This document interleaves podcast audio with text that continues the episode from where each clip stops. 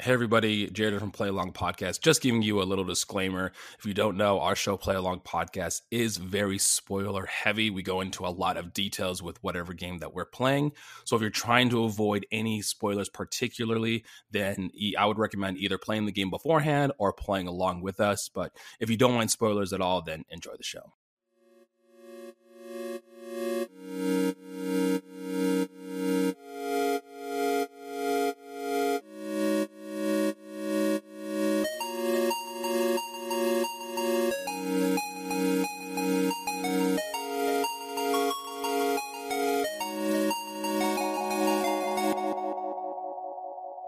Hello, friends. Welcome to Play Along Podcast, the podcast where we play through games in an audiobook slash book club style format. If you don't know what our show is about, myself and my other two co hosts take turns choosing a game. We grab that game, break it into sections, come together each week, and discuss what we experienced. I'm your host, Jared, and today I'm joined with Kai and Ben. How you guys doing? Doing well. Doing well. Com- complete silence. I'm No, just I, alone I here. wasn't sure who was going Hi, I'm Hi, I'm Guy. I was laughing at the I was laughing at the audiobook uh, comparison to our podcast, which I've had people. I've had people is compare it just to an called it's just called a podcast. That's what you're talking about. Record Not necessarily. No, because an because an audiobook, they're literally reading the book out to you. And a book club is not like them reading the book. They're just talking about the book where we're like recanting every single detail. Yeah, it's it's a fan comparison. It's not something. Yeah, we I didn't I didn't coin that term. Someone coined it for us and I was like, that kind of makes sense, you know? Yeah, but yes, I'm good. I'm good. We um, yeah, we finished Disco, um, which was kind of a bit out of left field, but yeah, Right. We did not expect it. We've said it a thousand ten times. days, my ass. exactly. We said it a thousand times during this episode that I mean this series that this game was going to be a complicated one to break up. So if you haven't seen on our Twitter or on the Discord that this is going to be the finale episode, we wrapped unexpectedly. We did not expect an ending. We thought there was going to be at least if if, if least at least not one other episode, two more episodes from this finale, but here we are with the game finished. It was weird because like I mean we'll get into it, but I I did the white check that we were stuck on last time, Mm. and then all of a sudden. Like shit just went from naught Oh, to it- it hits the real fan. fucking quick. almost immediately. Yeah, if you, if you missed the last episode, we Kai and I experienced meeting Ruby and finding Ruby, which we thought was the, the the suspect for this murder that's been going on. We withheld this information because Ben had not experienced that yet, um, and that's what we're going to be talking about in this episode. So, Ben, how did you? You said you got you passed the white check to get into the Feld building. Yes, yeah. I kind of um full disclosure full disclosure, I kind of cheated the system a little bit because I went back to save files because I just kind of got fed up of the white check system. So the annoying thing was so uh, for a recap, there's a white shivers check that you need to pass to get into the Feld building to find Ruby, and that is the beginning of the end of the game. Right. And I personally was at a situation where I had failed the check and needed to reopen the check either by talking to the right person or by putting points into shivers. Yeah. The problem came from the fact that I didn't actually have that many tasks left that I could do. That was what we ran into as well. Um, and I didn't have the option to help the lady in the church because I had shut the nightclub down. And all of my tasks were like, oh, find where the shot came from, which I couldn't do because you need to meet Ruby in order to meet go to the another area.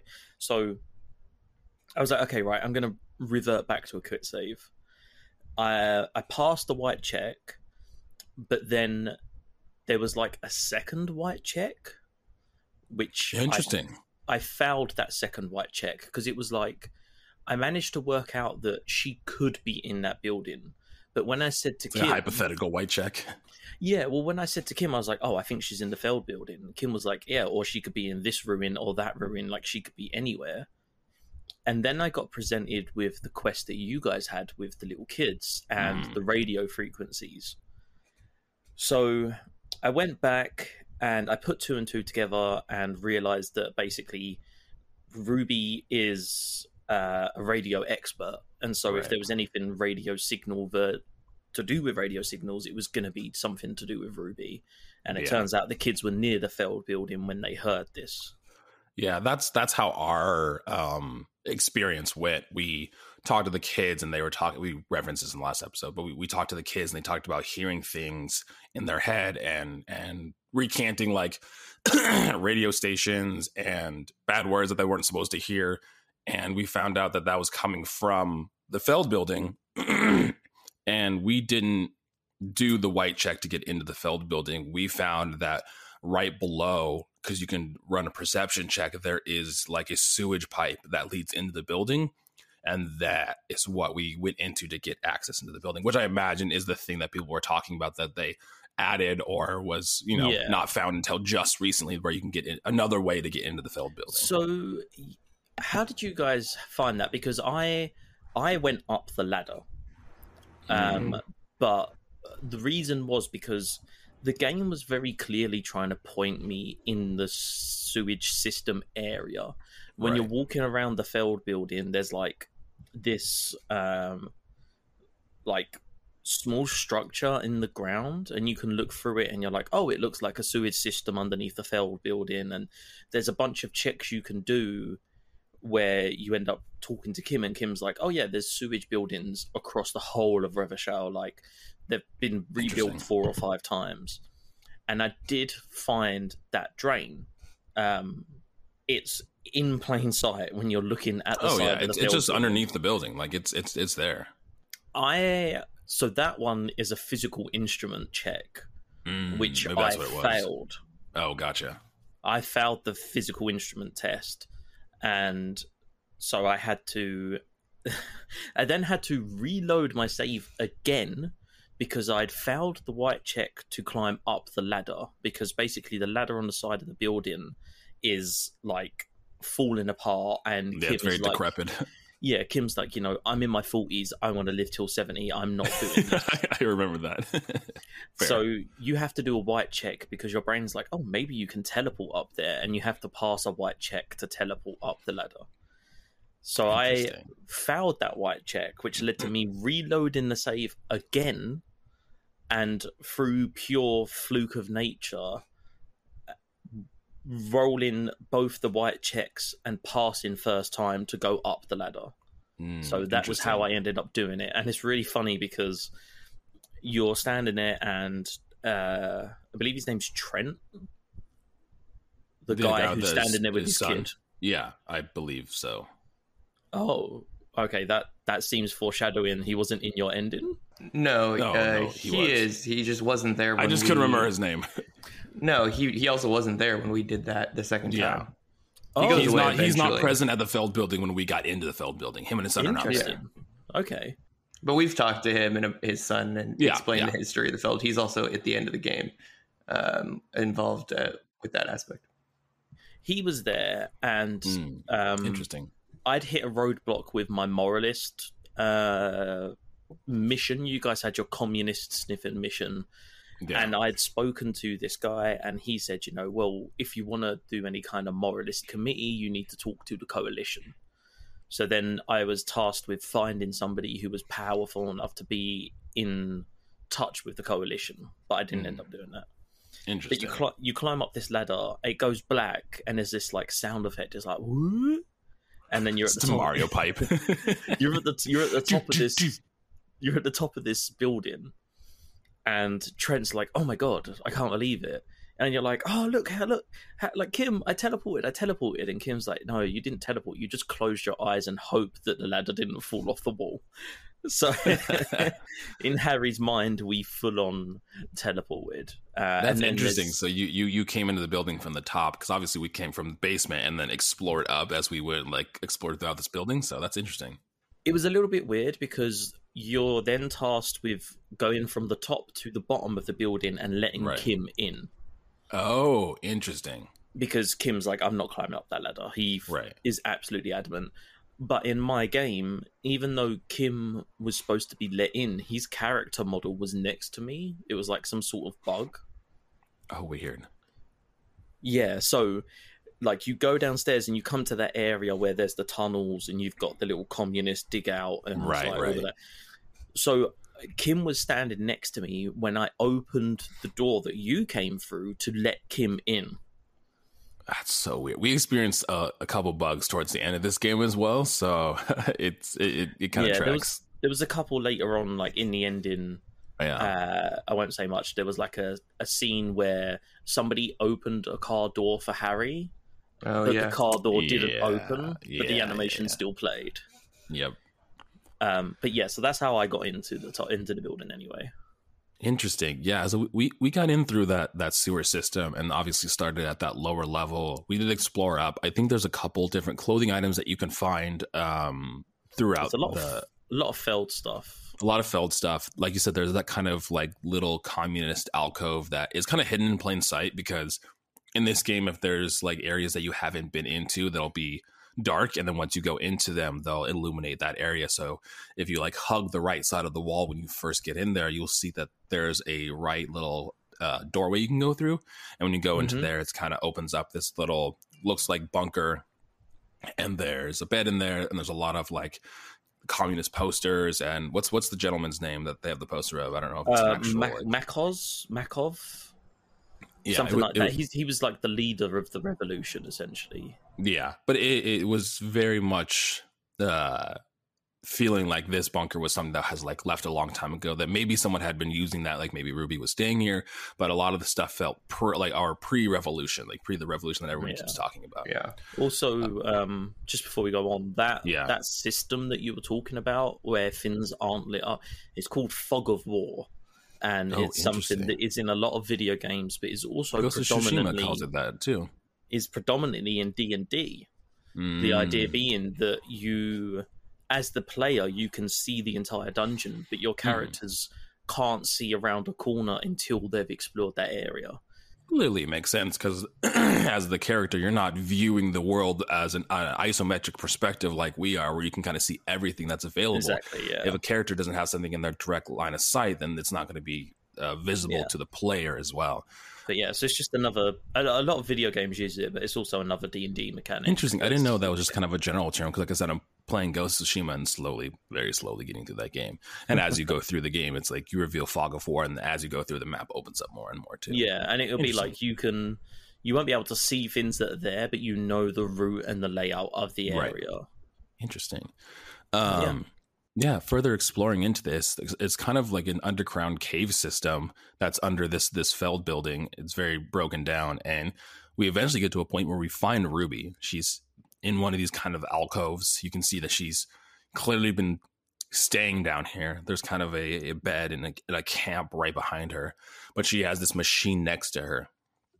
Um, and she turns on the machine and it emits this high frequency radio wave. She has a pair of headphones on that is Yeah. preventing her from feeling the effects of these radio waves, but they are so powerful and so strong that it kind of stops ourselves, Harry and Kim, in our tracks, and it like hurts our ears as we're standing here listening to this thing. Which, correct me if I'm wrong. I don't think we use them here in the UK, but isn't that like a really popular anti-riot weapon in the US? Ah, Uh, I don't think you're allowed to use them on citizens uh, in America, but yes, we there is there are military grade uh, sonic devices that can, you know, stop people from debilitate you. protesting. Yeah, Yeah, uh, they're more for uh, when we, you know, go, you know, have imperialist actions in other countries. you uh, could go to other own. places and use it on their c- citizens and civilians, not right. ours. Okay. I knew they Oh, were a America. thing. I didn't know what the uh, what the use of it was. Yeah. Uh, but yeah, they they're they feel like they're burning. Yeah. So how did you navigate this situation? So there actually is a check that you can roll to kind of push through this pain. You can cover your ears and, And, do all and this kind of it, stuff. Yeah. Yeah, just stuff to kind of raise that check. And we did that. And we actually passed the white check to kind of push through the sound waves and break the machine that Ruby has been using on us. So that's how we eventually. I also ended up doing that. Um, Yeah. I was I was a bit hesitant because I think it was like a red check, wasn't it, or was it a white check? Yeah. I think it was a red check. yeah. It was I red think check. Yeah. Yeah. and so I was questioning her about stuff, and there's like, she is very adamant that she didn't do it. She knew we were coming. She's been preparing yeah. for this. And so there was like I was questioning her and yeah. she's like, you know, old Titus gave me up. And then in the end, I was like, you know what? I can't deal with this fucking onslaught of colors on the screen. Like, I need. yeah, it's very, like, yeah, visually, it's very like the screen is distorted, and there's a lot of colors that are waving back and forth on the screen, and it's uh, it can get a lot if you're sitting there trying to sit through dialogue options and just watching this the entire time. Yeah, I also felt bad for Kim because there's a lot of dialogue where Kim's like, "Oh, oh, the pain," oh, and you can tell, and you're like, "No, like Kim? Harry's in pain, but Kim's in pain, and that was the motivating factor right. for me. I was like, because Harry's always fucking Harry is a broken person. He's always in pain. With Kim, Kim's a rock. If he's yeah. in pain, we need we need to fix that real quick. Hundred um, But no, Ru- Ruby definitely feels like when we're talking to her and we get get there, you know, at, at the time she felt backed into a corner, almost like that she was set up for this. You know, there's a lot of like fingers pointing towards her being the one that killed this individual. There was even motive that we had found out with Klaasje about kind of a romantic relationship between Klaasje and Ruby that was maybe a little bit one sided. But like you said, she seemed prepared for us. Like she's like, well, I have no other option. I have to just like put myself into this corner and just hope I can survive. And that was kind of coming through as we were talking to her and having conversations with her too. Did she put the gun in her mouth? So we have we have a funny uh, interaction that had happened. So she put the gun in her mouth. I don't know if funny is. The, no, okay, uh... it's, it's not funny at all. It's it's it's it's awful. It's it's terrible. She put the gun in her mouth, and Kai was sitting next to me, and he's like, I was like, oh my gosh, is she going to actually do it? And, and we were very confident, like, no. Remember, we found the bullet in the cabin, so she doesn't have any bullets. Tell her to do it, and she kills herself. yeah, I'm like I'm pretty sure she has more than one bullet. why would she? Why would she? Why would she hide a bullet? We know the bullets are hard to come by. All the guns are like front-loaded, old, weird guns. So I was like, she hid the bullet for a reason. That's the only bullet she has she's not going to kill herself. Well, it was it was just funny because we were both like, "Oh, she's not going to do it," and instantly she shot herself. Yeah, we were both we're like, just I was like, "Tell her, tell her to fucking do it." I bet she won't do it, and then literally just kills herself. like, I'm like, I double oh. dog dare. I dare you to kill yourself. Oh, oh no, man, this, it was it was did not go well. Yeah. So, uh, did the game fail there, or did you revert back to a save? Neither. It was just it just was there. No, there. I mean, she killed herself, and we continued. It. Wait, so she was dead in your playthrough? Yep. Yeah. Shit. I mean, she she she serves really no important role. Or maybe she does. I don't know. In, in in our story, she didn't. She killed herself, and then we like we looked through her tent and everything. I read the like what happens if she lives. She she doesn't. there's wow. no exterior role that she serves. There's mention of her in my playthrough at the end. Um, yeah, it's it's kind of used against Harry when they're judging mm. him um, but she doesn't play any role in the actual case. Yeah, uh, but I managed to talk her out of it. Wow, that that that's crazy. When when we killed her, we actually wrapped her in her sleeping bag, and there's like the screen cuts to black, and you hear like, zzz, and like us dragging her like body towards oh, her uh, her tent, and it's like, oh oh god. I know that it records uh, in pure quality, but Kai looks like he is being. He's a fucking Picasso right now. yeah, he's just send someone to kill me. so pixelated. You were filmed on like a 2002 Nokia or something. well, if you were paying attention, I was blinking uh, the name of my captor, so I hope you caught that. You know, in Morse code, just we we failed that check, bro. Right, we we failed that check to save Kai. Ben, what? How did you convince her to not shoot herself? By not telling her to just hey, guess, guess what? We guess what doesn't work? Yelling at someone to kill themselves. That's probably it. I, in a weird way, it was basically me telling Harry, Harry's sob story. Oh, that that'll that'll do it. There was a situation where, like, I mentioned, I was like, you know, like you don't need to do this. She was like, no, like you're gonna get me done for this murder and mm-hmm. you know I I only staged the lynching, I didn't do it, and we was like, no, no, we believe you, we believe like just mm.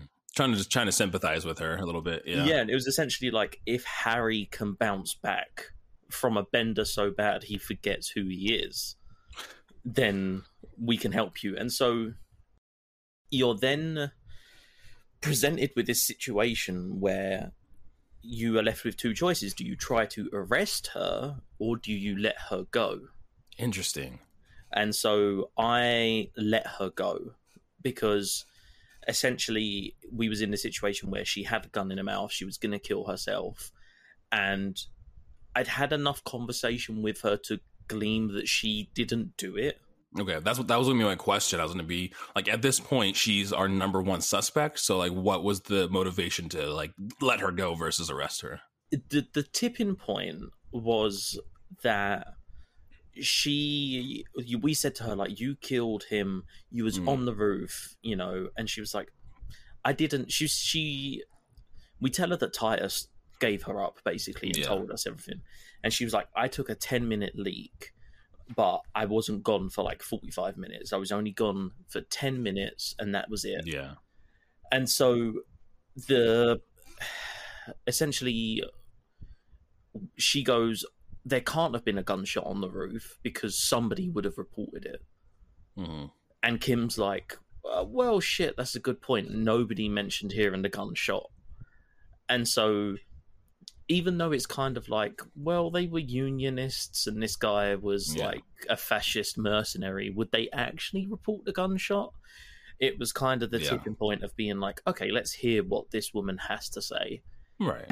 and um gone I mean, I mean, the entire game, everyone has said how like, completely, you know, against reporting anything anyone in this entire Right. town is. Friggin' Martinaise is is a fucked up place where They watch, like, they literally watch people drag someone out to be hung, and they all closed their blinds and didn't say anything. The only person who did say something was Klaasje, who even regretted eventually calling the police because they didn't want to get us involved. So.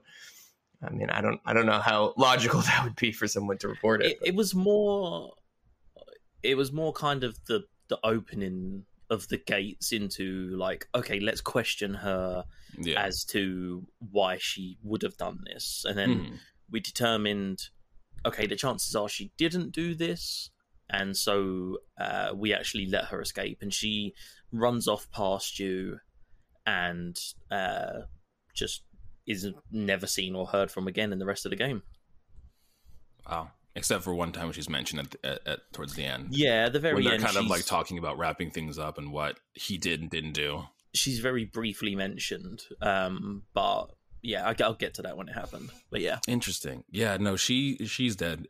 In our playthrough, we had put her body there. We called it in, or that's what we were going to do. So after we did all of those things, we we looked through her magazines. Oh, she had a journal in her tent too, and we were reading She through her indeed, journal, yes. and that was kind of like her documenting some of the things she was doing. And towards the end of it, her being like, I was framed, and kind of like we were saying, as she was kind of backed into a corner.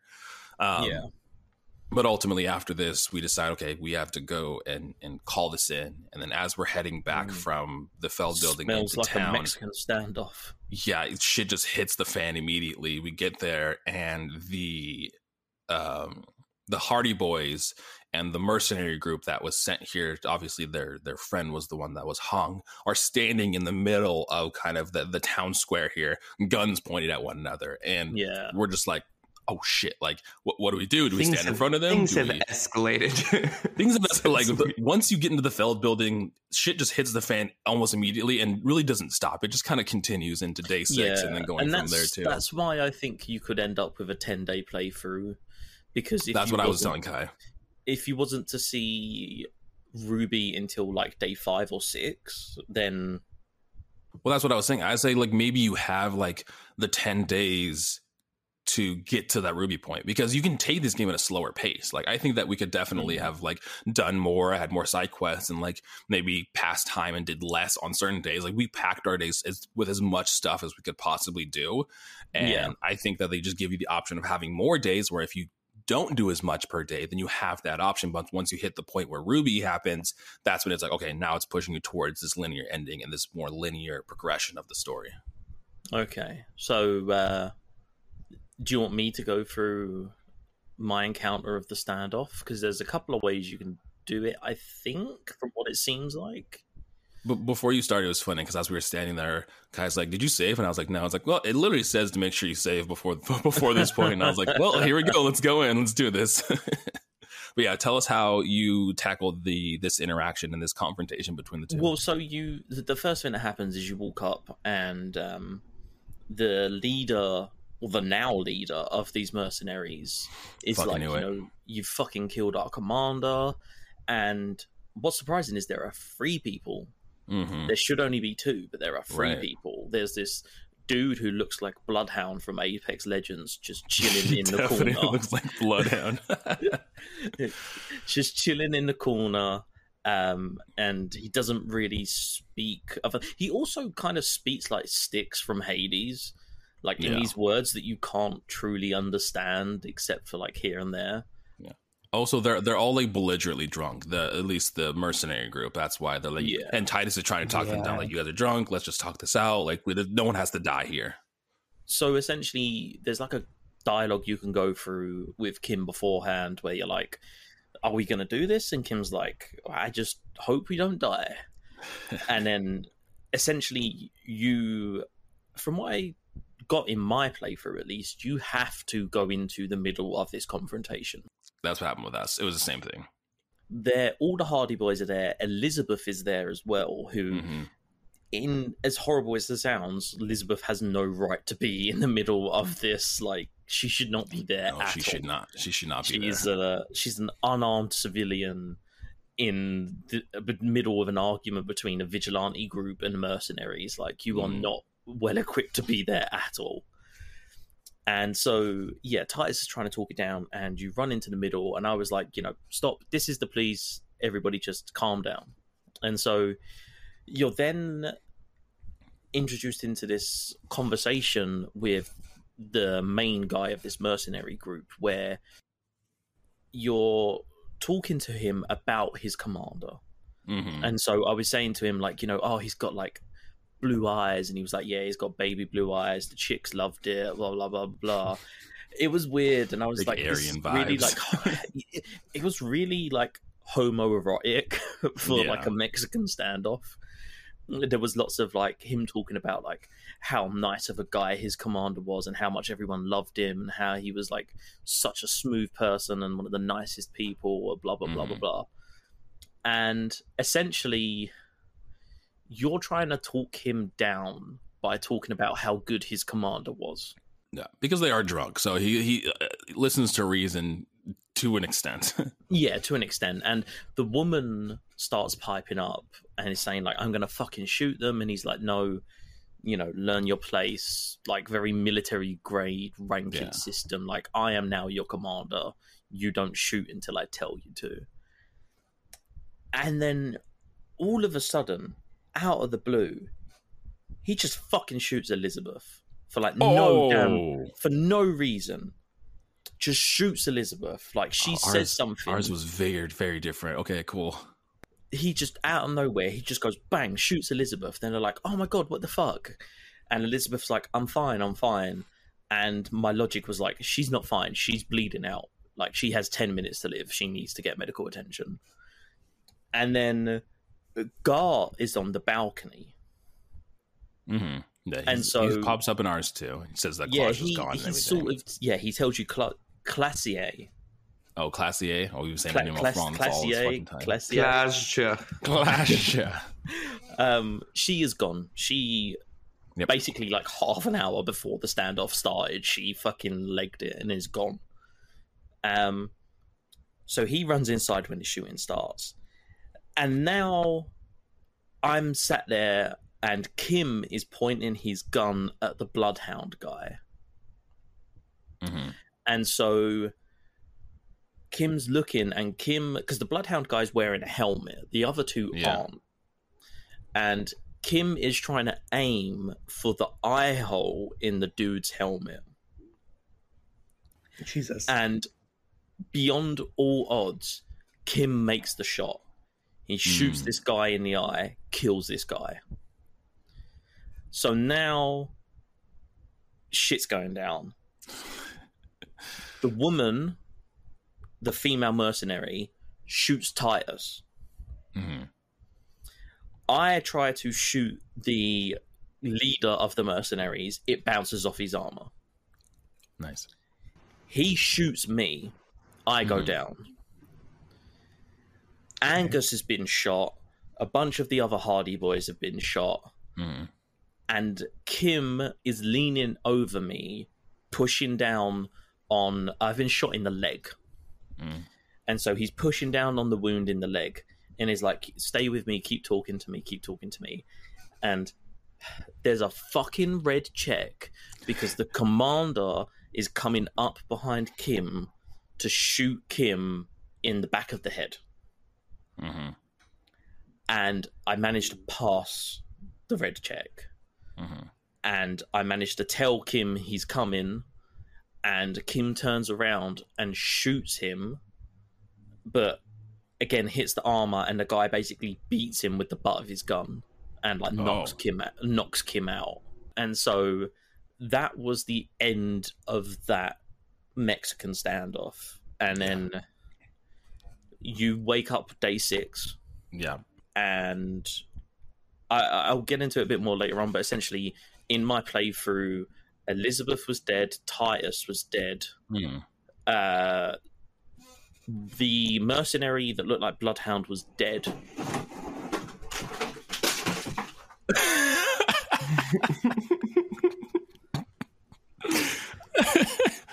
if you for all you audio listeners out there, My my, you can't see my ring light is there.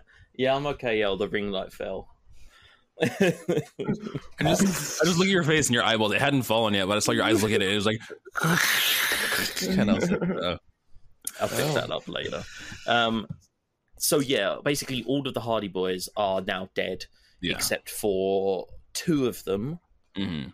Um, Elizabeth is dead. The Bloodhound guy is dead, and the other two mercenaries have fled back into the city. Mm. Um, Kim is okay, but is beaten. He's very bruised, but he has been looking after Harry for the past Oh. 24 hours. Um, Yeah. and basically Harry got very lucky. The bullet didn't do any organ damage. It didn't hit any femur artery or anything like that. Um, he just had like basically a gunshot in his leg, and he had to deal with that. But there was no like surgery needed or anything like that. Interesting. So our our playthrough actually didn't go too differently. A couple a couple of things here and there, but it was similar. So we talked to Kim beforehand until we ultimately had to go between the two mercenary groups and the Hardie Boys.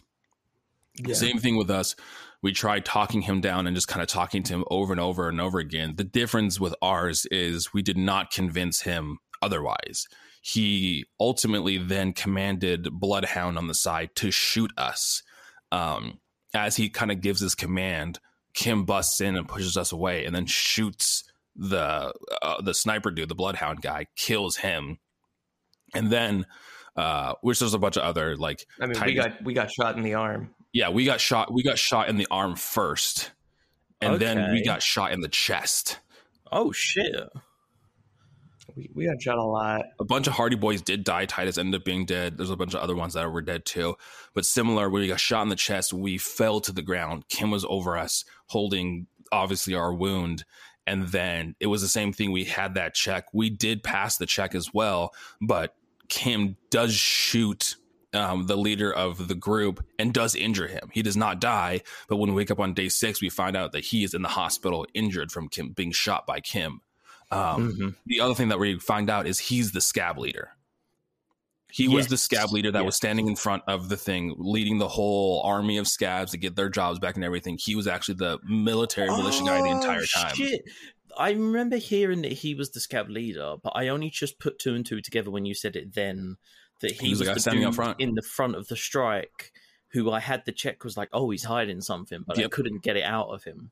Yep, yep. Yeah. Fuck. Yeah. Okay. Um, so we woke up on day six similarly. Kim was perfectly fine. Kim was not injured in this transaction at all, but they said that the shot in our chest just barely missed our heart. So we're lucky Oof. to be alive, and we also got shot in the arm too. So we were we were in pretty bad shape. We got shot twice, but somehow managed to leave this interaction with our lives still. So I I actually ended up boasting about it throughout the rest of the game, but there is a red check where you can dodge Bloodhound's shot. We definitely didn't do that. It was like eight percent for us, and that did not happen. Three percent for me. and I thought, "Do you know what? Fuck it. Like I'm in the middle of a firefight. Why not? And it passed. And then for the rest of the Jesus. game, anytime something happened, you had the option of Harry to be like, "Yeah, but I dodged that shot. I dodged that shot." And like you could bring it up all the time. You let the murderer get away. Yeah, Yeah, but, but I I dodged dodged, that shot.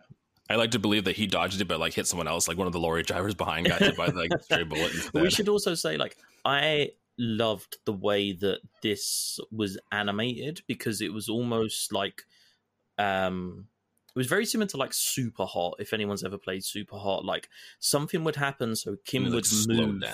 Yeah, Kim would move and point his gun, and then like time would freeze, and you would do your option, and then Yeah. Harry would move, and it would freeze, and it was kind of like bit by bit, which again, and I keep bringing it back to D and D, but is a similar thing. A round of combat in D and D, like the whole initiative order, only lasts for six seconds. So if you have like five player characters and then four groups of enemies, everybody taking their turns is only six seconds in the world. So it's kind of a similar thing where, in theory, everyone's taking their turn and then just remaining frozen until the rest of the people have done their turn. Yeah, Uh, but yeah, I just I wanted to say I really like the way that it was uh, that it was shot and it was no, done. it was really cool, and like I said, very unexpected, and we were lucky to survive the interaction between these two individuals. But Titus is dead. Um, one of the guys in the back is also dead. I think there's like three or four members of the Hardie Boys. Elizabeth is still alive in our playthrough. She's she's still there. Not Oh, that she man. played any part in our playthrough after this, but she was not one of the individuals that was killed. I literally I've got um the mixed race guy who was sat in the left of the hall. He wasn't very vocal of the Hardie Boys, and then the the tall, skinny guy with like the stereotypical French mustache. Um, he is still alive, and you have this conversation with the Hardie Boys where you can be like, "Oh, you can still reform, and you can still like carry on doing what you're doing." And uh, they're both just kind of like, "Nope, Titus is dead. Like, you know, this is this is the end of the Hardie Boys. We've all died in a firefight." We have nothing to live for. Yeah, and I think the I think the kick in the teeth is the fact that their friends died at the hands of like fascist mercenaries, which, hmm given their political point of view, is probably like an extra kick in the nuts. hmm Because I mean, the Hardie Boys were kind of uh, very extremist Yeah. in their in their like social views. Yeah, hundred percent. Um, yeah, after this interaction, we do wake up on day six, very beaten and, and and bruised, and Kim warns us to kind of take it easy, but we still have uh, a case to solve. There's still Mhm, yeah. someone out there. We didn't think it was Ruby either. We we still need to invest. There's still aspects of this case that we need to investigate. Um, come day six, we tried to kind of wrap up some of the loose ends that we had from the last the previous day. We tried our best to get the um oh my brain the uh club the, nightclub The club, yeah. we tried our hardest to get the nightclub up. We put check, we put we leveled up and we put skill points in checks to help with that. We eventually did get Oh, into the freezer that's underneath the um The basement in the doomed commercial area. yeah the doomed commercial area. We got the tape or whatever that the woman needed for her like the experiment she was computer, uh, like core memory core thing. Right? Yep. Yep. Yeah. So, which was ultimately was one of the steps we needed to set this up because she says once I leave, then I'm cool with like them setting up this nightclub. I don't care. We know that the Crab Man was cool with this. We just needed this first step. Um, So so many checks. All the oh yeah, geez, so many checks. We got to her and she uh, listened to it, but there was this check that we needed to pass where we also kind of put on the headphones to kind of listen in for something because she gets very philosophical talking about like a hole in the world and the like you need to listen to this hole in the world that is opening up.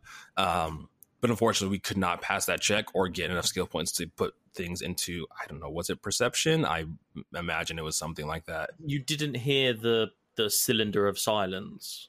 no I mean, we heard the cylinder of silence previously. It's just that we couldn't. We just couldn't identify what was inside of the, uh, you know, because like what she's listening for, she's trying to figure out what's causing there to be that like patch of silence, uh, and so she like keeps studying it, and you put these Mhm. plates, and you have to like help her fill these plates with water, and then move them into position, and then she runs a test, and there's like Right. four different checks to to listen, and then if you fail the first two, it tells you to go talk to the the, guys rave guys. Yeah. Uh, and they're like, yeah, we got speakers, yeah. It's super low end, yeah. Uh, and then you go back and your like odds have increased uh, to hear something in the uh, like whatever she's studying, but we failed that one too. So we're just like, okay, well, So we didn't we didn't ultimately get the nightclub up and running because we had no way. That that was literally the only thing that we had left really that we could possibly do was this nightclub thing. But we had no way to get any more experience, so we can get other skill points to level up whatever we needed for that. So we just were like, okay, time to move on. time to move on. did you do any kind of uh, wrapping up or any loose ends before you did kind of this final thing, Ben? Did you do the the balcony guy or anything? so I was tempted to, and I was on my way to do the balcony guy Yeah. mission when the firefight went down. Mm. And then so I woke up at like 9:30 a.m. day 6 and I was just like all you of have to my wait other, a whole nother day to get to to yeah, get to- all of all of the tasks I've got I can't do. Yeah. They're like ask Klaasje what happened on Sunday and she's like and yeah. get the boots off of the dead man and all of this kind of shit. And I was like, Do you know what? I'm I'm not gonna read a book until nine o'clock to go to see this guy. Just like pushing, like going through one hour at a time, trying to get to 9 p.m. That sounds exhausting. yeah. So I was like, no, I'm gonna go straight to the next part, which is uh, a gift that Klaasje has left for us in her bedroom. Which I don't know if you got that by the look of it. I don't. Uh, something about her window, because I, I remember we did we did go up there, and that kind of like reignited the the the task we needed to do, where we were investigating each one of these points, and one of the points was an island that we had yet to investigate yet. Yeah, so you at this moment in time there are still two areas you can you I've now ruled out Ruby being on the roof and I've ruled out Land's End as where the shot came from. So I'm left Right. with the island or another place. And so Mhm. you go into the room, you're like, okay, Klaasje's left. Let's see if there's any evidence that she wouldn't show us in her room. Yeah, And so you go in there, and in her bedroom is a piece of red string that comes from outside the window into the bedroom. And it is essentially the ballistic trajectory of the rifle that shot the man. Mhm. Yeah. And so you do a visualize con like visualize check, and you're like, oh, this has come from that islet that's off in the distance. And so I was now tasked with getting onto that island. Mhm. Yeah. Yeah. We did the same thing. yeah, and it was funny because we, we kind of did that first because we were already in the whirly, or we were around that area anyways, because we were in our room.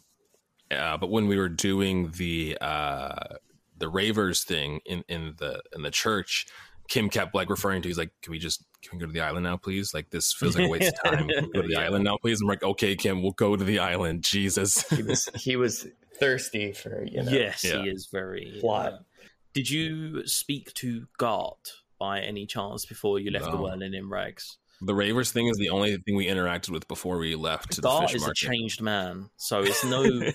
there's no um mission he gives you or anything. right. but you can talk to him and he's essentially like thank you for standing up for the people of Revachol and Martinaise. Uh, thank you for standing up for my establishment.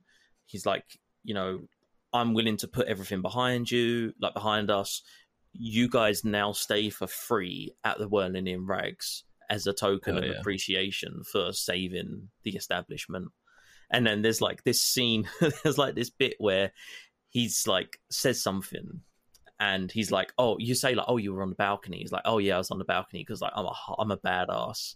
And you have the choice Oh, to like, you have the choice to either like belittle him or just say nothing. So I said nothing, and he nodded. It was like you nod stoically, and it was, and then it was Garte nods stoically, and it's like you nod stoically again, and it's like Lieutenant Katsuri- Kitsuragi is nodding stoically, and we was all just standing around Garte, just like it's so yeah. it's so interesting how this game tackles some of the humor that it has because like I literally can imagine that scene of just like everyone uncomfortably being like, yeah, yeah, oh, okay, yeah, and yeah. I I don't know. I mean, according to our anchor, I don't know if you've seen this, but like we do have some like female listeners apparently. yeah. But predominantly we have like male listeners. So I'm I'm interested if this is like a male thing because I feel like you like men will just be like, yeah, like we just kind of nod our head in situations where we don't know what to say, and we're like, yeah, I, I have I have a side. I'm not going to derail this too much, but I had heard something. I don't know where it was. Maybe it was a TikTok or something. But it was one of those things like, oh, like guys do that girls don't understand or whatever. And the guy was saying it's like if I'm seeing someone I know, I nod up. But if I was seeing someone that I don't know, I nod down. And I was like, Yep. do I do that? I, I had to like Yeah. really think about if that was something that I actually do. I think it's just a nod up. I, I just nod up anytime I see something. yeah. I, I nod up. I don't nod down. I nod up. Or you do the eyebrow raise where you're like, yeah, I do the I do the white person smile. Yeah, yeah. How's it going? That always gets me. the, It's like the no lip smile. The No, You know, good That old no says, lips. I'm not a I'm not a threat, but I don't know you. I don't know you and don't really feel like interacting with you. That was just an aside because I, I was I wanted to get your because me and Kai talked about this before and I wanted to see if you also had a similar uh, interaction or thought that was interesting. yeah. No, I, I do. Uh, I do the nod up when I see somebody. Nod down feels weird. Like now that I'm doing it, it's like like I very much have no intention of talking to them. That. The nod up says everything. It's just like, hello, I acknowledge you. I don't want to speak with you. Yeah, I have acknowledged your presence. We are not on good enough terms to make small talk, but I have acknowledged you are here. Yes. it's the minutia of this, the small little uh, details that it says a lot. Yeah. It goes a long way. Um, but now our, our task is to to get to this island, and as we're talking with Kim, we're trying to figure out how we could possibly do that.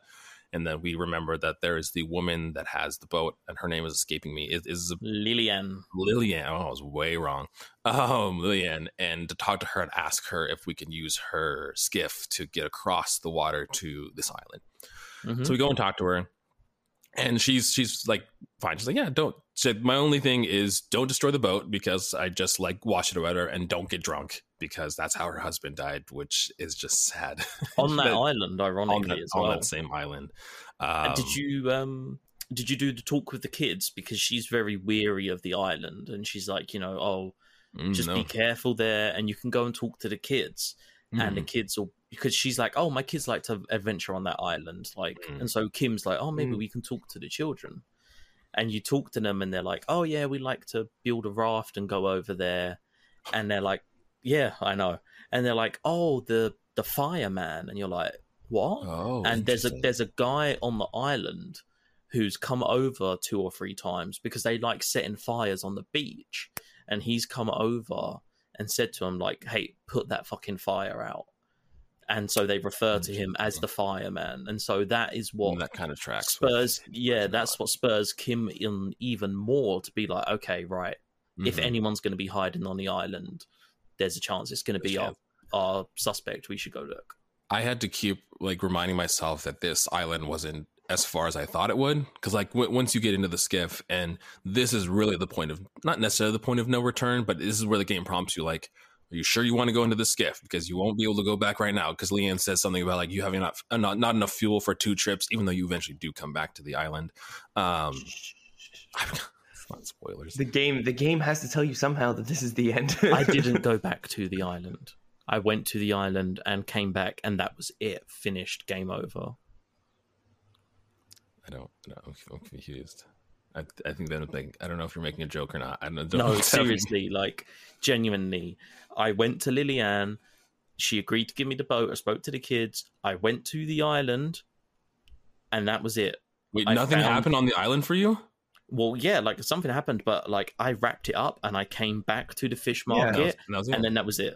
Okay, There yeah. was no- that was all we. That was all we okay, did cool. too. I thought you didn't do anything on the island. And I was like, oh shit, so much happened. I got confused. You made it sound like you went to the island, came back to the fish market, went back to the oh island. no, no, no. I don't no. know. I don't know why you said that. No. Yes, we didn't. Yeah. No, we- I was just we saying that Lilienne was saying that that she's like, oh, make sure you have enough fuel, or like there's only you can only go one way, and it prompts that that you can only go one way, but you can eventually Oh. come back to the island. So I didn't know why it said that, like, oh, there's only enough fuel for one way because you do. Oh, okay, back. right. That's where I got confused. I thought you guys Yeah. had made two trips. So I was like, No, no, oh. no, no, no, no. We don't. We don't go back to the island. We come back to the fish market. Right, yeah. That's what. That's what you keep saying. Oh, I you keep keep saying we go saying back to the island. We don't go back. we only go one I, way. I mean, at fish market was what I meant to say, not island. right, yeah, that's what confused me. I was like, It's like, oh. what are you talking about? We never went back anywhere. Gotcha. Anyway, All right. the game prompts you to lose, get any loose ends before you go on this trip. We stand on the skiff. There's an interesting cutscene that shows. how did you go? Did you play the music or did you not? We did not. Oh no, did we not? I swear there's, there's like a little song that plays when we were going on the boat. Is that not the music? Yeah, but remember, we didn't choose to play the boombox. Oh, Ah, that's see? right. Okay, I yes. chose to play the boombox. I it, chose play, to it play plays the music FM. either. Uh, I'm assuming it plays the same music either Yeah, way. it was like it was Okay. really like ambient soft rock ballad, Mhm. but you're kind of you have this beautiful imagery. I don't know if you had it of Kim sitting by the motorboard. And you just standing the- on like the edge of the boat, like he was standing on the front of the boat with the Yeah. boombox on his shoulder, just blasting sad FM as we go onto the island. it was the same thing. We just didn't have the boombox. Oh well, Yeah, arguably Yeah, the, it's the, the same. weaker It's the same song. imagery. yeah. it's the same song, same imagery. what I was what I was saying in the beginning of this though is I kept forgetting that this this island isn't as far as I keep thinking it's because we I go like into we some could other have details. it. Yeah, Like we we could have swam from the church to the island. Like we would have seen it. Like it was this was the first Yeah. time we've heard of this island. But yeah. I mean, there's ice in the water. Probably would have been pretty cold. No, that's true. that. It would have been very fair cold. play. Okay. Yeah, fair really, play. really woken Harry up. Uh, we get to this island, and it's kind of like a decrepit, broken down. It's like a what would how would you Well, describe it's this? been bombed. It's been Yeah. hit by artillery fire, and it was Mhm. essentially um, almost like this island fortress. The yeah, the the capitalist uh, faction in the war were using uh, essentially to as like a base of operations against the Mhm. communists. Um, and so you find out later on that the communists essentially shelled it and Mhm. took it over, and it became their stronghold. yeah. Um, you go through and you explore this island. Where kind of the first big bit of information or big thing that happened was we get into a, a room that ha- has a bed, and then we decide to rest in it. I think it's like rest for like an hour or something. Yeah, and that's when Harry has another wild dream. You kind of come back to and you're in the bed, but you have none of the on-screen prompts that you had before. And then when you're trying to interact with Kim. thing- no Kim, yeah, no Kim, no on-screen prompts or anything. And you make your way kind of out one of the exits of this this fortress, and you're on the beach. And as you go into the water, there's like a little prompt that you can click on that as you walk into the water, you continue to walk across the water until you get to the other side, which it gets it starts to form into the main square of Martinaise, but in what seems like an older version of it. It's much nicer. There's Revachol Video, that is where the bookstore um, is currently, and there's a woman that's standing there, and I don't remember her name. Hi, what's her name? her name is Dolores. Dolores Dei Dolores Dei. um, which was the woman in the uh, glass Church. church thing that we saw before. She was the woman in the glass. Um, Ben, you seem confused. Yep. Yeah, the, the shattered glass. The woman that was in in the the pane glass. the reason I'm confused is because I, I remember Dolores Dei, and I remember she was like the the symbol of the religion in the church. Mhm. But Mhm. when you wake up, Kim asks you what happened, and you're like, "Oh, I had a dream," and there was an option to be like, "Oh, it was a dream about an ex-wife." Well, that's what I think it is. I mean, She's she, just she kind of like- represents the your representation of view of, like women. Yeah. Like it's like, oh, she's your ex-wife, Right. and that's you're having a dream about you Yeah. know her leaving you, and your separation, but instead of being your actual ex-wife, the representation It's is Dolores just like Day. this. I don't remember what the the description of Dolores Dei was in the game. It was like the mother of you know. yeah, there was yeah, something, in there about her being like the depiction of all women or something. right Like, and in, in our playthrough it kind of made sense because we had just did i mean I, I don't think this is why but we had just did the raver stuff so it's like in harry's like the head canon it was the last thing he remembers doing and that kind of like added to his like morphing his dream to be like this woman is now dolores dei because it's on like the front run of his mind. Um but yeah she she essentially is like the manifestation of his uh previous uh partner and it, it it is as we're talking to her, Harry obviously seems sad and doesn't want her to go. And she's like, Well, I have to catch this bus flight. yeah, Flight. something like that, some sort Something of bus or train or something. Some kind of some kind of transportation. yeah, train. yeah. Or she's going to the aerodrome, so maybe it is a plane. I don't. I'm not sure. Yeah, but Harry it, keeps telling her to stay, and, and it seems like he, you know, longs for this individual, and she, he's very obviously sad from this situation. It kind of seems like that his wife had had left him one reason or another, and then he regrets that decision or that situation in general. There's a lot of sadness behind it. Interesting. So, how much lore did you get in this? A lot. Because I got a fair bit of lore about Harry and his ex-wife. I don't remember really any of it though. Uh, yeah, no, probably some.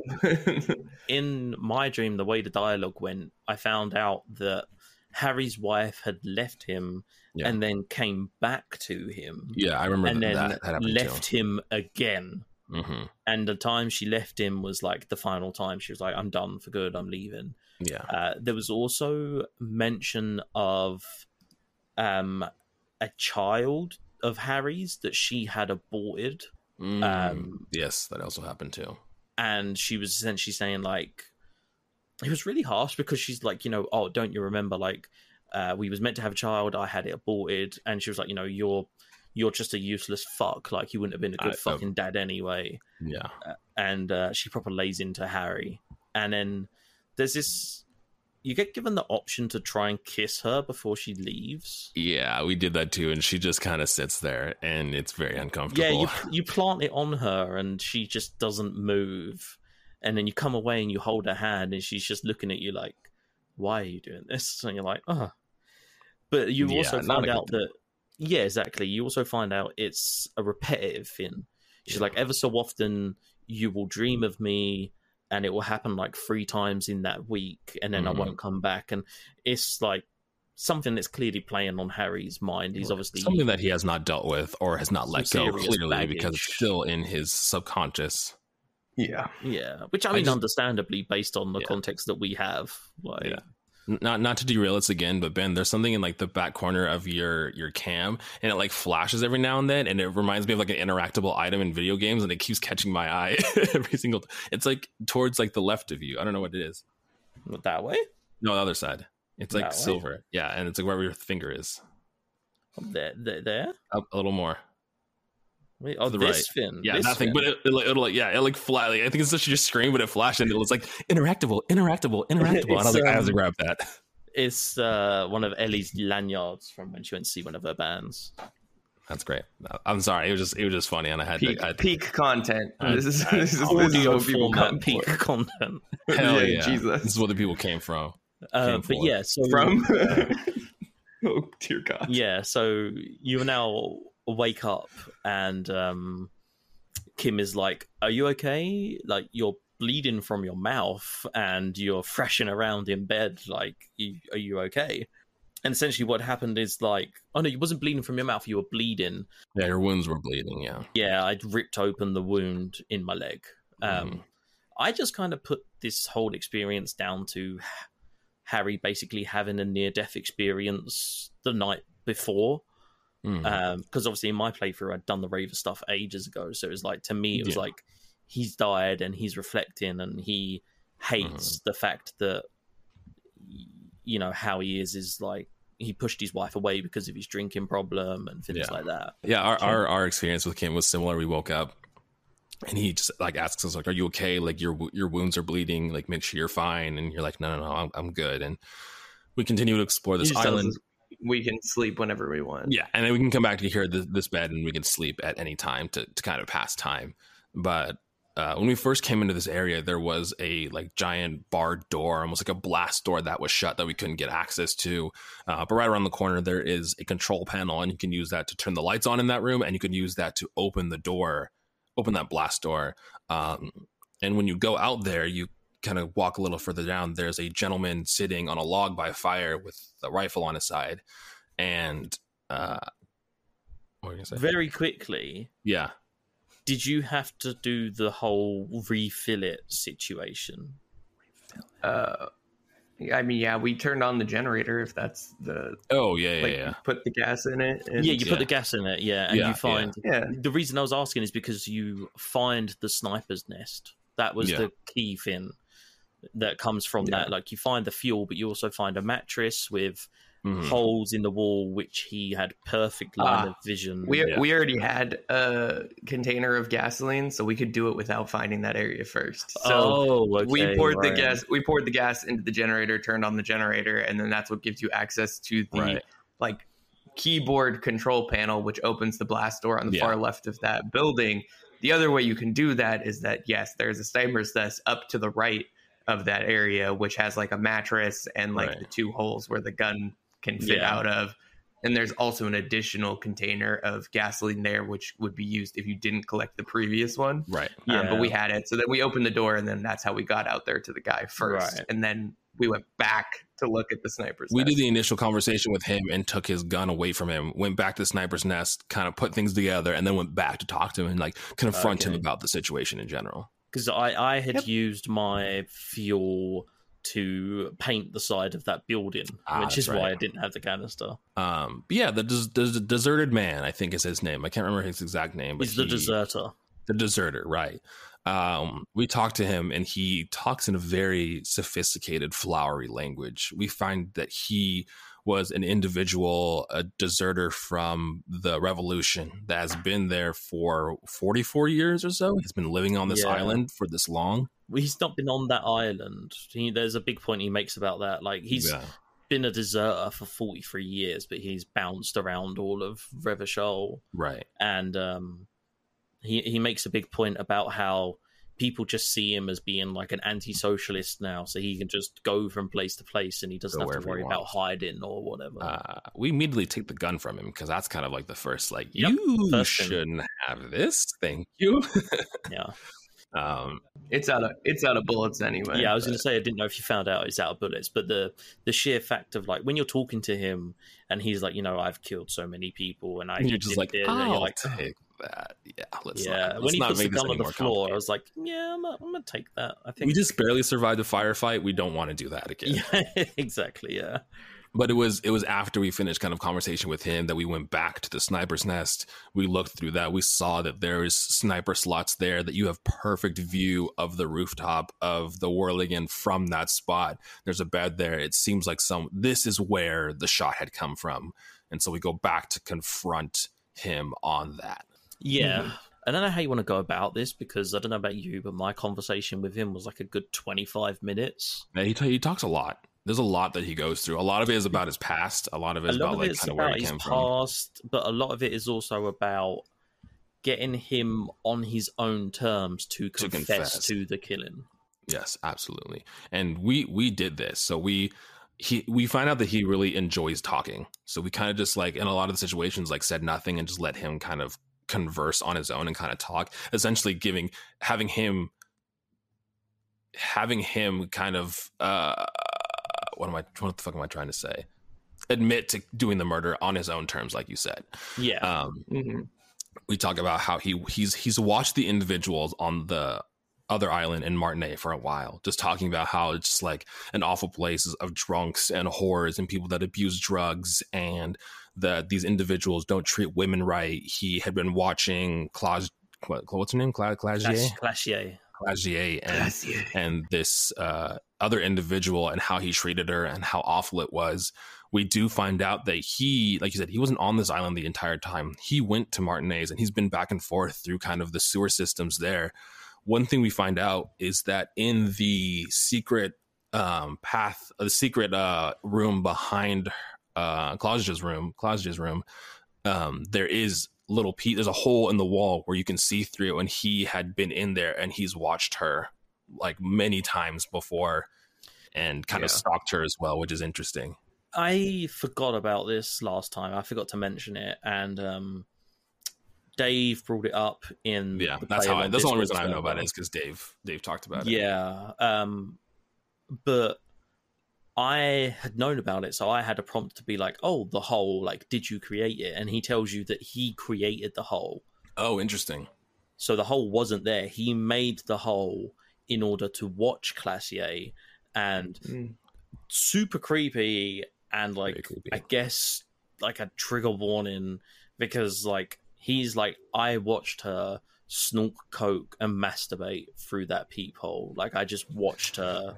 Yeah. He was like the things that she was doing to herself to get pleasure. He was like Yeah. it's fucking disgusting. He's like, it's awful. You shouldn't. The things that she, she let him do to her, kind of that Fucking kind of stuff. kink shaming out here. This is a sex positive podcast. We don't yuck yums here. No yums will be yucked. you want to do coke? If you want to do cocaine and masturbate, that's, you are that's on perfectly you, fine too. You know, Just don't creepily watch other people. we're not it. gonna stop you. I mean, hey, if that's what you're into, as long as they consent. Yeah, as long as well. there's consent somewhere in there, then it's perfectly fine. That's it, exactly. Um, so the conversation with him is super fucking long, and essentially Yeah. you find out that uh, he was part of the communist side of the Revolutionary Army, hmm and when the revolution was over, he essentially was like, "I don't know what to do with my life now. I'm going to keep fighting the good fight, and I'm going to keep uh, supporting communism how I can." And essentially was watching fascists from the shadows and Mhm. trying to uh, hinder the fascists in any way that he could. And Yeah. he eventually alludes to the fact that he has met Evrart and Edgar many years ago, Mm. And uh, he met Edgar specifically, and Edgar has had him kill people in the name of the Union in Yeah. order to progress the Union and bring the the Claire brothers into power.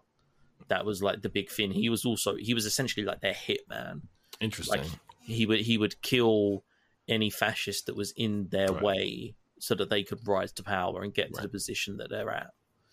And it would make sense that he's the one that kind of did the shot and this is where it came from because I mean, we already spoke about how people if there was a gunshot that came from the rooftop, no one would have reported it, but it makes sense that she only heard glass shatter and then the the hanged man was was killed because the shot came Yeah. from much further away, which I mean, kudos to this man. He is old and seems to be still good at good at what he does. s- he even says he's like i didn't think i still had a shot like that in me Yeah, exactly.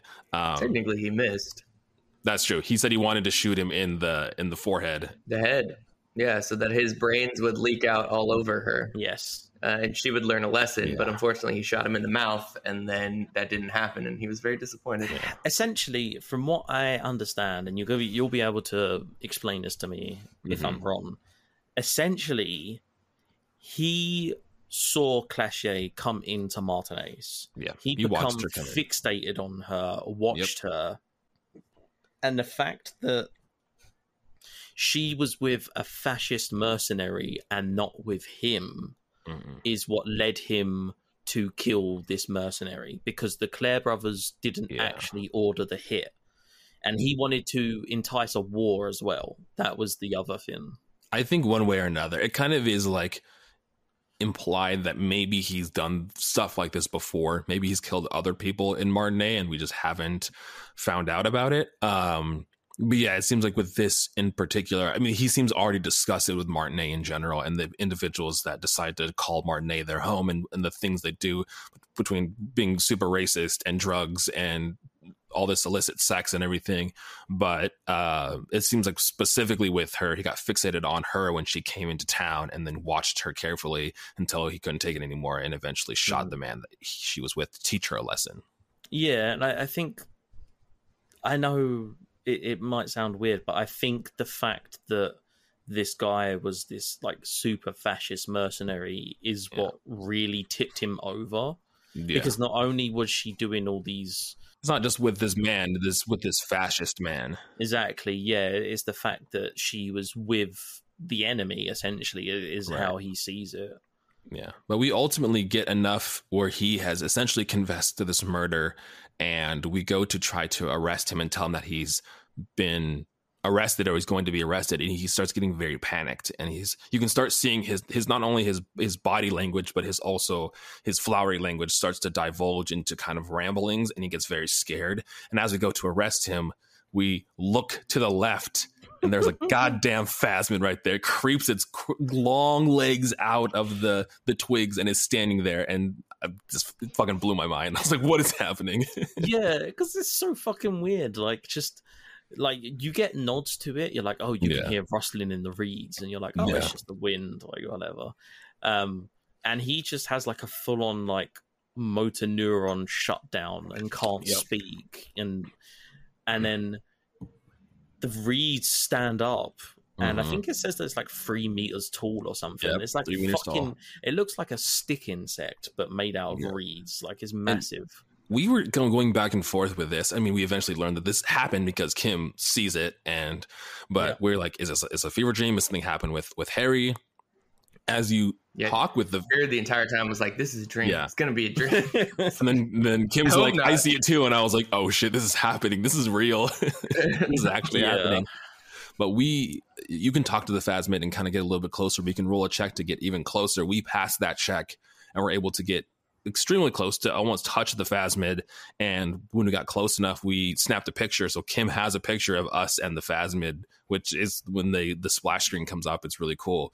But You also have a very long conversation. With yeah, the that's I was going to say. Very long conversation. The Phasmid has a very uh, anime kawaii voice for some reason.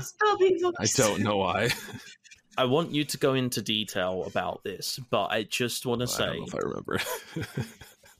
or as much as you remember, I got because uh, okay. this is a red check. Yes. It's a red check to approach the Phasmid, Yeah. and your boy rolled a red One- check at ninety-seven percent Oh success rate no! Oh no! and failed. Great. Oh, that's so sad. Well, So it's funny. Does ran- it just run away? It ran away, oh and shit! Okay, I didn't wow. get to interact with it at all. Kim snapped a picture, but because of how fast it moves, it skims across the top of the water. The picture is only a blur. Oh, I have to. I'll have to find the picture and send it to you because it is like perfect, and we Uh, use that later on too. But yeah, it, it it's like your evidence, pretty much, Yeah. of describing what Yeah. happened and the because like we'll get into the end of the game is where you like go through all the details of the case and you recant everything that you've experienced and so the hypothesis is is that the guy who's gone crazy the deserter the reason is because of the pheromones from the Yeah. phasmid but i imagine if you don't have that evidence it's going to be very complicated It's to try and make that ultimately useless. I'll just say that. But yeah, I mean, it is one of the things that helped us was when we helped Morell doing the traps. He sprayed us with his pheromone, and that helped us because we were drenched in the pheromone. That helped us get closer too. But we failed like every single check that had to do with the standoff. So this was our uh, we pretty much passed everything that had to do exactly. We passed everything that had to do redemption with the uh, the Phasmid. No, the the Phasmid talks about uh, in very like it starts with talking about like the world not the world ending but like a uh, oxygen deficiency that's happening or the what i don't know I don't Kai's fucking face know. no. Wow. Okay, it really came in there confident.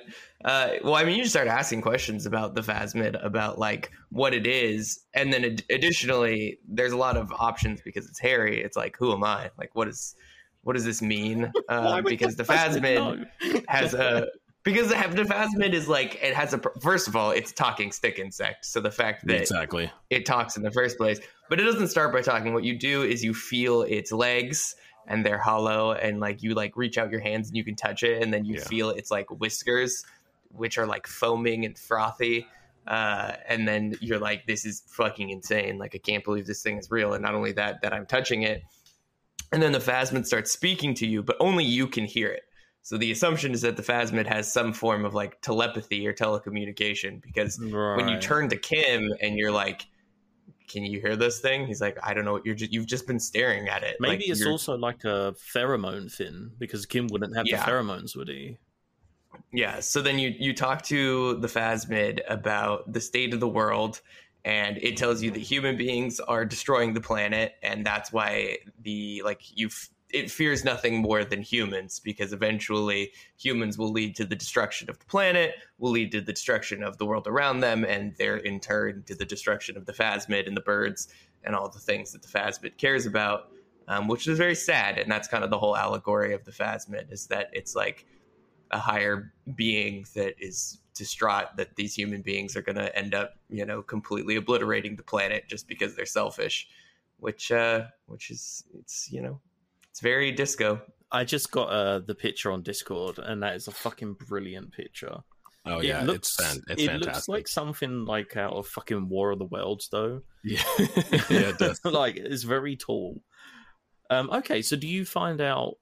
Do you remember? Like, is this the only one of its kind, or like, does it have? Because where I was, it has a nest. There is a Mhm. nest there, and you can go in a nest, and there is a rifle scope and the ceramic helmet that makes you look like the Bloodhound guy, Oh, which you can put on. We found uh her. Oh. What's her name's Class, Pa- class, Klaus's passport and everything. That was what. Oh, hers. interesting. Yeah.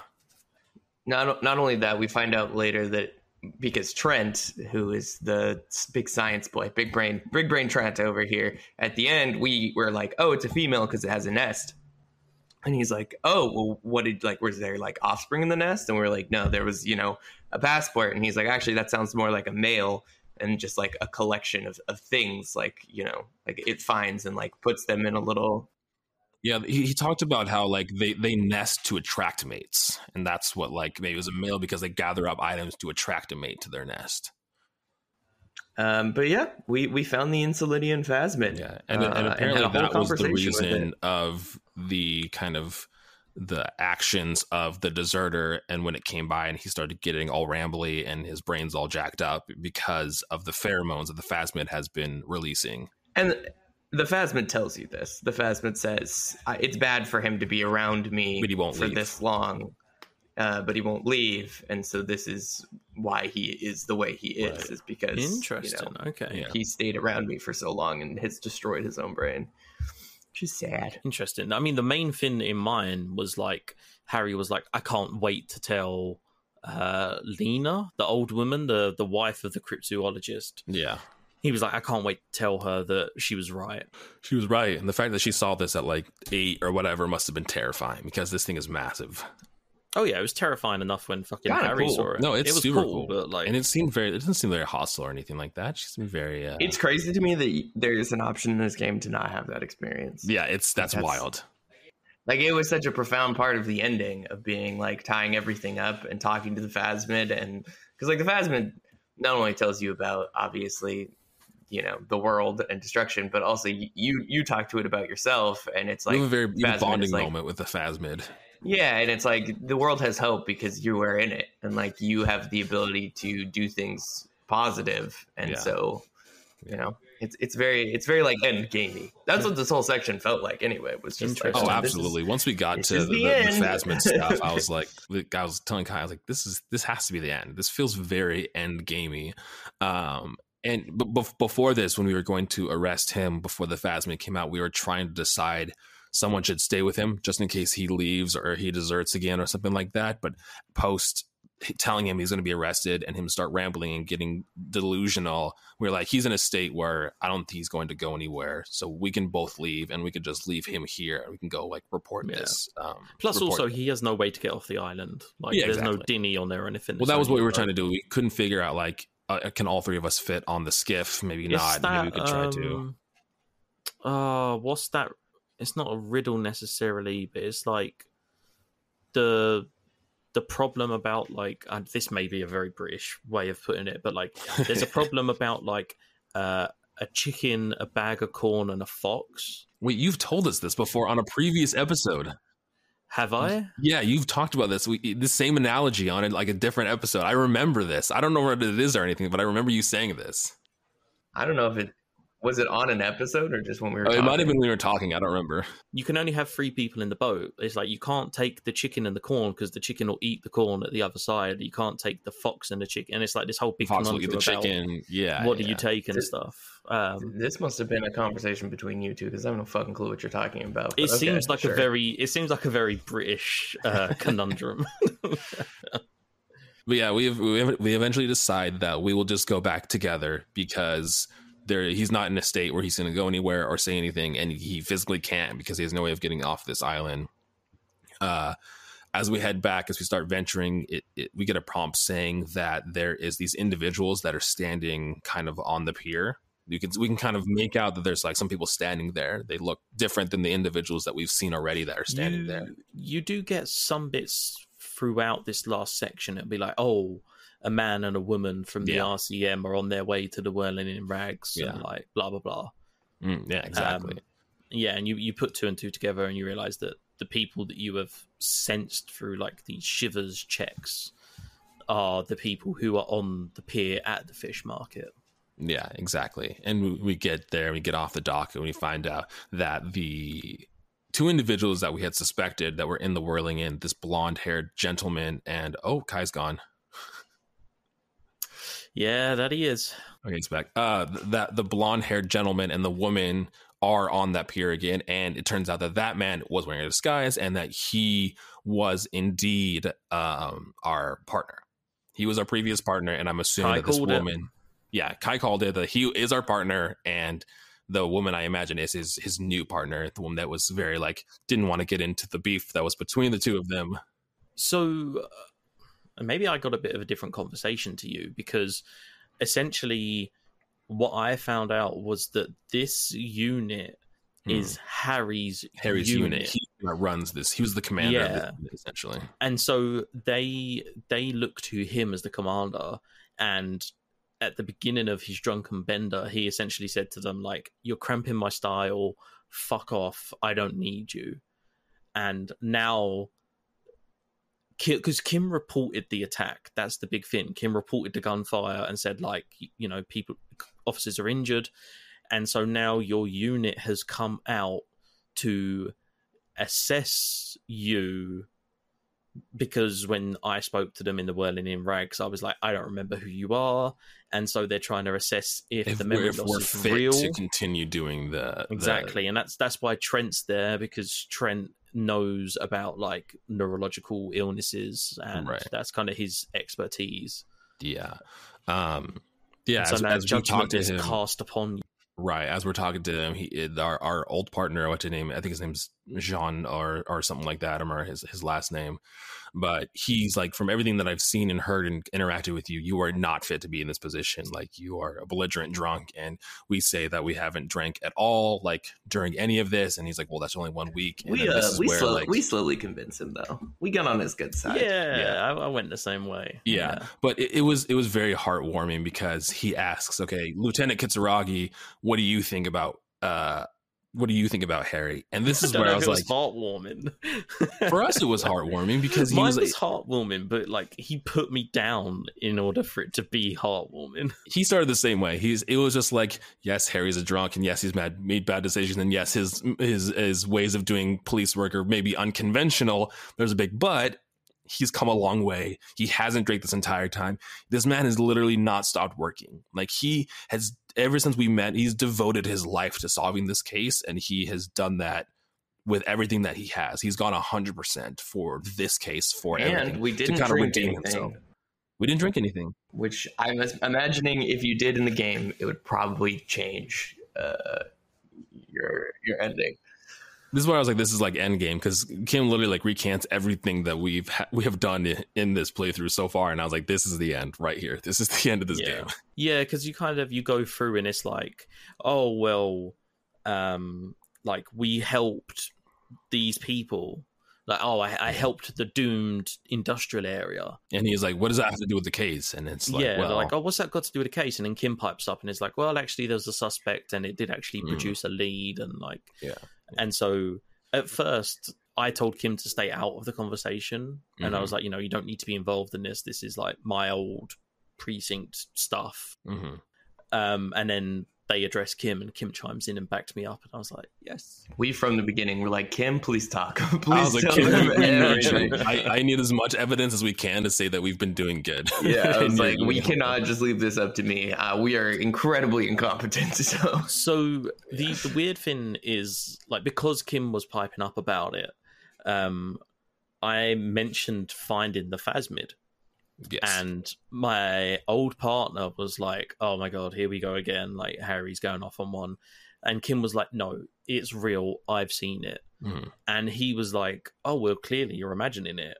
And Kim is just like dead ass says to him, "I am a four-time honored lieutenant of the RCM. Like if I say to you I saw it, I saw it." Dang. Yeah, we had we had the picture in ours, so he's just like he pulls out the picture and everyone's like, "Oh shit! Like this thing is real." Yeah, no, he was like, he was like, I am a respected lieutenant. I am not insane. If I tell you I saw it, I Yeah. saw it. And he's like, shit. Well, if if Kitsuragi says that it happened, it happened. Yeah. I mean, And ul- ultimately, Go on. I was like, ultimately, they they deem us worthy of if if maybe not going in the same position that we were in before, being a having some detective position uh, Mhm. at the precinct that we're in, that's in Jamrock. We ultimately ask him if he wants to come and work at our precinct with us, and he's like, "Well, I have to go." I have to talk to my my supervisor and, and, and we'll see. And our old partner is like, well, we're honored that you would even like consider coming to uh, work with us at our precinct, which I thought So was sweet. did he? He didn't accept it, or he did. Yeah, yeah, end, ultimately, Yeah, I was gonna ultimately, say, ultimately yeah. he didn't decide to go with us. It was more just like, oh, I have to talk to like my my commander, but it was like, yeah, he's gonna come work with us.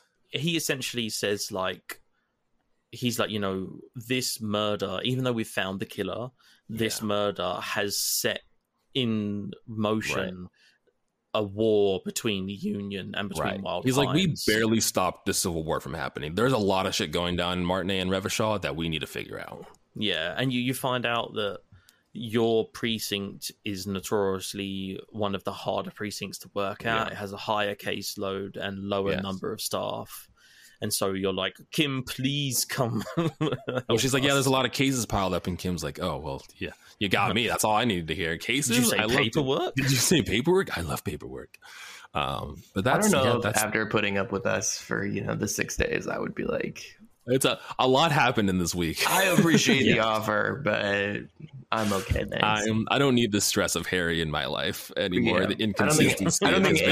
anyone needs the stress of Harry in their life. but- even he even mentions he's like, oh, um, he's like the only thing we did that wasn't related to the case was we decided The to take a break and do karaoke. Yeah, and he's like kim's like admittedly it was an extremely heartfelt rendition and i'm like Wow. yes Thank you, Kim. We appreciate it. Well, after that, we everyone piles in the car without actually doing any animation to open the door.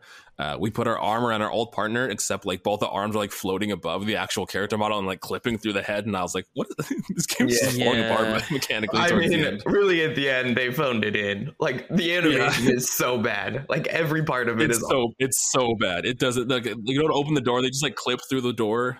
It'd be so easy to fix, and they're just like, "Yeah, nah." They're like, "We did a fuck ton of work and we're done. We're tired. we gave you voice acting can you not excuse one little clipping of a car door at the end of the game Yeah, exactly. Um, um but it seems like we both got the same ending then Yeah. I think we both we both decided to work back at our precinct and convince Kim to come work with us. Yeah. It seems like it can go a lot of different ways because in the dialogue options it shows that like you can pretty much just like like say fuck you to all these other people like I don't want to work with you anymore. You can be kind of aggressive towards them and everything Yeah. and maybe get different outcomes because also, of that. I also wonder how much if you'd gone down the electrochemistry route and had drunk and done Yeah, drugs and like you, stuff, like, how much that it. would because your sobriety is like a big talking point. Oh, Mhm. absolutely. Um, and it's probably one of the main talking points because they're like, you know, because you that's one of the things you That's find why you're out in as well question is- as a detective is because exactly, of your sobriety. yeah. One of your one of the things you find out, or at least I did, is that this isn't the first time Harry has had like a bender like this. Yeah. There's two or three times beforehand where Harry has had a bender so bad that he has forgot who he is and where he is and why. And why he is. Yeah, and so this is almost like par for the course, and it's like, well, Mm. okay, you've been sober for a week and you solved this really great case and you did really great, but is this going to hold up?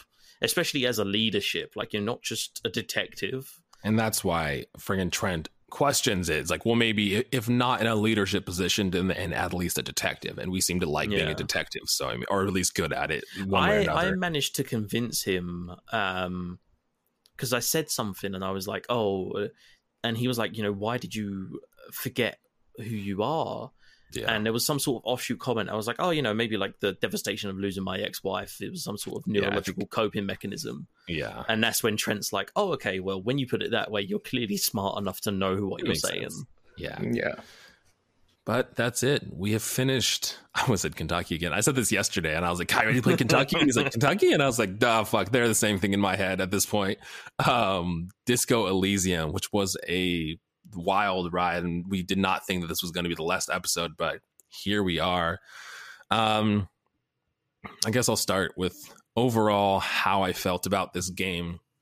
Uh, Disco Elysium yeah, surface level was not something that I probably would ever have gone to on my own volition. I mean, between I think the art style is beautiful, but between it being kind of the isometric and point and click and how it is, I probably wouldn't have gone to this game in the first place. But that's why I really like our show and Get Wrecked is because it kind of forces us to experience games we might not have. And I think that opening the door to this game was great because I enjoyed it so much the writing in this game is incredible. This world feels real. The people in this world feel lived in. I care about them.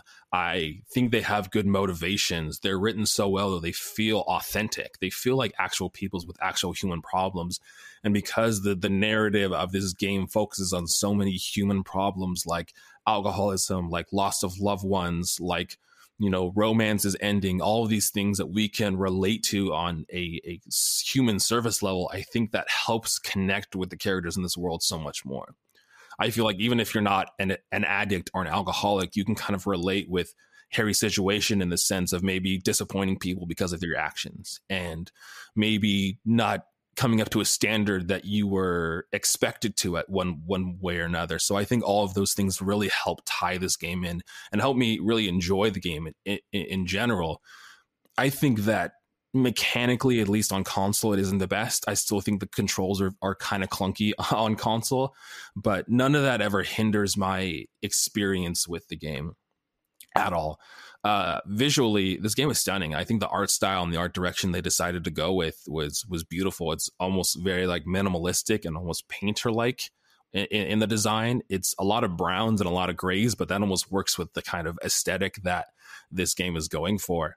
Um, with the plot in general, tackling a very you know, um, oh god, it completely lost my train of thought. Um, kind of tackling the idea of communism and consumerism and you know Western culture and kind of tackling the idea of that. I really enjoyed that because it it forced us to kind of view a perspective that was different than our than our own, but view it in a positive light. Like it, towards the end of this game, when Kim was kind of describing who Harry was, we were definitely kind of a middle point person, someone that kind of can go each way and can kind of see, see a benefit from each point of view. And I think that's really interesting. And as a player, having your beliefs challenged is definitely a hard thing. But if you're someone that could take that and look into a perspective that's not your own and kind of see benefits from that, I think that's super cool that a video game can do something like that and challenge your beliefs. Um, I don't know. I, I think I'm going away from uh, saying who I would recommend this to and just being like, here's my points here's what I thought about this game. If you think that's kind of interesting, then you should definitely check it out. Uh, I think that the gameplay can put off some people. And if you don't like reading, definitely play the definitive edition of it because the voice acting is impeccable and there's just a shit ton of dialogue in this game. So you're going to be doing a lot of reading if you don't do that. But uh, I absolutely enjoyed the experience. And even though I had some struggles with the, the controls, just in general, none of that hindered my experience with the game at all. Thumbs up great recommendation. Jared's seal of approval. okay. Benji. Um. Hmm, Um. So, I I would have to agree with you about the writing of the game. Um. It. Mm, I'm very hesitant to say it's the best written game ever. It's definitely the best written game I've personally played in terms of how the world is written and that genuine connection that you have with the world. I would like to see a lot of games going forward kind of having that attention to detail, you know, mm-hmm. even to the point where the fucking books are books Jesus. and actually have a story and like mm-hmm. you know, I put 23 hours into this game and I really enjoyed the 20 hours of it. Um the the ending of this game has left a somewhat bitter taste in my mouth. I feel like the ending it's it's awkward because it's when you get into alternate endings mm. that's when it starts to become weird because my playthrough the ending felt very rushed personally for me like there was this big firefight and it was like oh okay now you can go find a suspect you find a suspect you come back done and I, I I feel like it's because I wasn't ready for the game to finish, you know, and I mean that wasn't our expectation, you know. We kind of had an expectation going in of how long this game would be, and it didn't really. It's it's not just that. Like I just I wasn't ready to be done with Disco Elysium. I wasn't ready to be done with Harry's story, and I think that's why it leaves this funny taste in my mouth. Not necessarily because it's a bad ending. It's just because I wasn't ready to give up on this game and there's nothing to stop me going in. And I mean, I'm think and yeah, I'm, I'm thinking about like doing another playthrough, maybe even streaming it and just doing like a pure like let's do all of the drugs and all of the alcohol and stay with the drunken cop theme and see what comes out of that you know and it i just it, it's it's weird. It's very hard because this is a game where there are multiple ways to play it and you'll get something new every single time you play it. And i think that's what's feeding into my kind of disappointment in a sense at the end of the game because i haven't got everything i wanted from it. And i'm not normally one to replay games. Normally once i'm done with a game that that is it. I'm done there's too much out there for me to play. I haven't got time to be going back and putting another 25 hours into something. But I may make an exception for disco because I want to see more of the world. Uh, in terms of who I would recommend it for, I would love to recommend this game for everybody, but I think that realistically, the people who are going to enjoy this game are a very niche group of people, not even people who take gaming seriously. I mean, the the language of the game and the topics it delves into, you have to be the sort of person who wants to explore that side of gaming. And so if you've been listening to this and it's perch your ears up and you're like, oh, I, I want to dip my toe into that side of gaming, or you you play those kinds of games anyway, then hundred percent go and play it. But if you're somebody who plays first person experiences, if you play your God of Wars and your Last of Us, this is a deeper game than that, and you have to be mentally prepared to go through that experience. Yeah, is what I will say. Yeah. Um, to comment something right, right before you jump in, Kai, with your final thoughts. Um, in I also kind of struggle with the ending a, a, little bit, but less on it feeling like rushed or wrapped up in the end too quickly. It was more of, you know, we had these ideas of these characters that we thought were going to be the culprit and they had motivations and everything. And I think kind of, I never really like when a character or like a villain or whatever is thrown in right at the end and they're like, they're the person that did that. You have no connection to who this person is. And it's just a random individual. So mm. sometimes, and in those situations, the endings kind of fall short for me but when we got to the very end and Kim was talking about our experiences with Harry and it almost like I said for me it was almost like this heartwarming like redemption arc for Harry which is kind of the direction we wanted to go in general.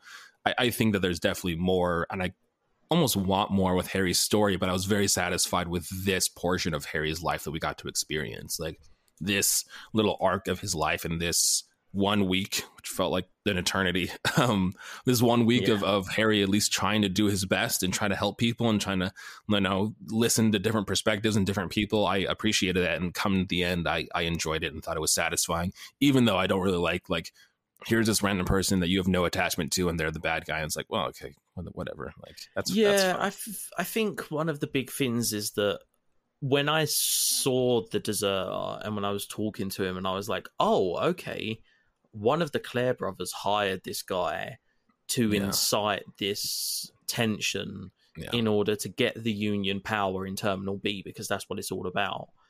And then when you find out, like, no, the Claire brothers didn't actually have an active hand in this. He's just like, some, he's just some dude that was obsessed. He's some just woman. some dude, and like they're gonna okay, they're gonna benefit from it, and they can turn this situation around and get the power that they want for the Union. But it was just some offshoot dude who you've never met before, and it's kind of like, okay. And I think I was left wanting more as well because I was like, okay, so what happens now? Is there going to be a civil war? Like, are the Union going to get what they want? Like, what's going to happen? Yeah, I, I so, kind of wanted. I wanted almost kind of a. There was he was an indirect attachment to the story and the characters that we had, and maybe I wanted a more direct one. Like I said, even though I usually don't like those circumstances, overall the ending I, w- I, w- I was satisfied with in general. I just I wanted an epilogue. Do you know what I mean? I wanted like a two years like later, Harry, Harry and Kim happened, sitting at their desks like, drinking coffee and like, oh, let's fucking do it again. Time to go back yeah. to Martinaise, and then like leave. Yeah, you know, or it's like, oh, like we got to go calm down this civil war that's happening in Terminal B of Martinaise. Yeah. Like, you know, some sort of connection as to what's happened yeah. and like the aftermath of everything that we've just been through. Yeah. Okay, Kai, let us hear your points. How do you feel about this game that you recommended to us to play? I mean, I think you get that in a sense of what you guys are talking about with, you know, I'm assuming that because of how successful this game, there will probably be some form of a sequel. And at the end, they go, you know, like, oh, Kim specifically is like, uh, there's a civil war that is seems to be brewing, and this is something that's going to need to be dealt with, and like we need to make sure that. I mean, the thing that is obvious, I guess, to me is that it doesn't matter, and like that's why the ending for me is is very it was subversive and it was interesting, and it wasn't just like like like the whole point of the game is telling you like, look, everyone's fucking stupid like, look at the actions of everyone. They're all self interested. They're all doing it for mm-hmm. themselves. They're doing it for the benefit of, you know, whatever they believe to be the right thing. And there is no right thing. And that's what the Phasmid tells you at the end is it's like mm-hmm. human beings are fucking awful. And they're going to be the reason that this all goes to shit and that I can't survive or exist anymore. And it's like, you have to be careful and you have to make sure that what you're doing is for the benefit of the many rather than just the benefit of yourself. And so, I personally like the ending. I think that having a individual who is he's the only one theoretically acting just like out of a protecting like the world in a sense. I mean, he's crazy because of the Phasmid, but like that like uh, no one would have expected if you would have asked me at the beginning of this game or when the person was murdered like it seems so clear at, at, the start of you know it's this two dueling factions and one of them is going to do something and we have to step in and figure it out and it's bigger than that it's like by the time that you get to the end of the game the conflict in between the uh, the Union and Wild Pines doesn't even fucking matter. Like it's so small and insignificant and pointless. And of course it is, because in real life it is who gives a shit if your company is functional? Who gives a shit about the union? Life is bigger than that. The things that are going on externally of your small, insignificant problems don't matter. And everyone can't see that. And that's the issue is every if anyone could actually look outside of the bullshit in which they're trapped in and which they're obsessed with, whether it's Evrart, whether it's, you know, the woman from Wild Pines, whether it's the individuals who are serving as the mercenaries, if they could just take a second and view themselves outside of their situation, it would be abundantly clear to them that what they're doing has very little to no impact on the benefit of everyone around them. But they can't. And that's that's what this game shows you is it's like everyone is wrapped up in their shit and because of that, everything is going to shit. That's the problem with Revachol, and that's the part problem with Martinaise. And honestly, it's the problem with what's going on outside of this game as well. Yeah. Um, but yeah, like I really like the ending. I love the writing of this game. I think it's a very mm. interesting story. Story is very dependent on the characters which are within it. I think Kim is probably one of the greatest sidekick, sidekick ever. B characters uh, in a game I've ever played. I think Harry's personality and almost childlike approach to the world from being someone who doesn't remember anything about his old life. Like it seems like Harry was probably not a great person before forgetting yeah. the entire world and like getting to rebuild someone uh, in an image of like what you think is appropriate and what you think is an interesting way to approach the world. Like that's great. And like the game doesn't like I think that's the best thing this game does is that it doesn't fit you into this is this character which a lot of games do. It's like this is the personality of this character, right? Like whether it's like Ethan from Resident Evil or like you have a certain personality that you're living up to within the game, and you're like, oh, okay, this is the that of this character. This this game allows you to put whatever you want, whether it reflects yourself or whether it reflects something that you're like, oh, this is interesting to me. It doesn't matter, but it allows you to be someone who you aren't necessarily, uh, you know, pigeonholed into being which I think is really mm. cool. And I think it's a great way to approach having people connect with the game. And it's the reason that the replayability factor is really high is because that's the interesting part is that you can be whoever you want. And as Ben said, like if you want to go back through and be the degenerate, you know, hobo cop drunk who just does drugs and gets drunk throughout the entire narrative of the game that's going to yield a very different experience with the characters around you and the, the you know the checks that you roll and et cetera et cetera than it would if you were playing the sorry cop who you know is just trying to piece his life back together and figure it all out. Um, but yeah i mean I, and i'm also i would also disagree with this game you know not being for the I, I, think this is game this game is more for people who don't necessarily normally play video games than it is for someone who you know is like oh i'm deep into the gaming world. I think this is a great place to show the diverse approach that games can take into telling stories. And like mm. most people don't care about i mean most people don't care about art in general. Like i mean obviously that's why popular culture commodifies it. But like if you are someone who cares about the stuff that you're consuming and you want an experience that's not like anything else you've had before, like it doesn't matter that you've never played games before. Like this is interesting. It's an interesting thing to experience. It's an interesting yeah. thing to read. It's beautifully written. It is a great representation of how digital art can be moving and unique and how interacting with it can be something that is really rewarding yeah. in the end. Um, and so like, yeah, yeah if, if, if that's something that's interesting to you, if, in the very base of your core, you have some part of you that's curious about the world and you're not completely fucking turned off by like anything slightly challenging, like, yeah, do this. This is great. This is a great experience for you. I would highly recommend it. Yeah. I just I see it as too complex in its writing to be a gateway game. I mean, I I can see it being complex, but it, maybe that the the story they try to tell is a more sophisticated one than normal. But at least you know mechanically, like the the loop of this game is very simplistic in nature. Like you're not yeah. doing a lot of complicating things. You're just honestly clicking one button the entire time. Like it's as easy as flipping pages in a book. Like if if you can read then you can do this game. I, yeah, I don't know necessarily mm. because I don't I don't know like in terms of the mechanics of it. Like it yeah. is a point and click. Like that is as basic as it can get for a game. But I just I don't know if necessarily like the way the task log works and a little complicated for me you know the the lack of a map system like i mm. i can't yeah, but imagine somebody if this is a doesn't gate- play games, right? But if this is a gateway, you have no context into what's good or not, so you're just like you like you'd figure it out. That's like that's the thing. There's no the hard part about gaming is the like mechanical interaction of it, and like especially with certain things where it's like it's a certain skill level. This game takes no skill. This game takes focus and like your ability to like really problem solve and try to figure out like what the fuck am I supposed to be doing next and like have conversations and hmm. that kind of like puzzling mental arithmetic that you have to do throughout it but like from a mechanical perspective of someone who's like i don't play games because yeah. i just don't know how controllers work like i yeah, like it's just a menu. like that's all that's going I, on. I think that I mean we've we've all said throughout this playthrough that this is like a game that if interested should be experienced, but experience is a very loose term. I think if you're just watching maybe a YouTube playthrough, that's not going to be enough. But if you have a partner or a friend or another person to play through this with, maybe they're doing other things, and you're kind of just piping in, you're listening to the story, Mm. you're giving your feedback, and then maybe you guys are talking about these concepts outside of the game. You're like you're talking about communism, you're talking about the socioeconomical state of the world or state of the world that is this game specifically. I think you can experience that way, and maybe that you're not playing it initially, and maybe that part's hard.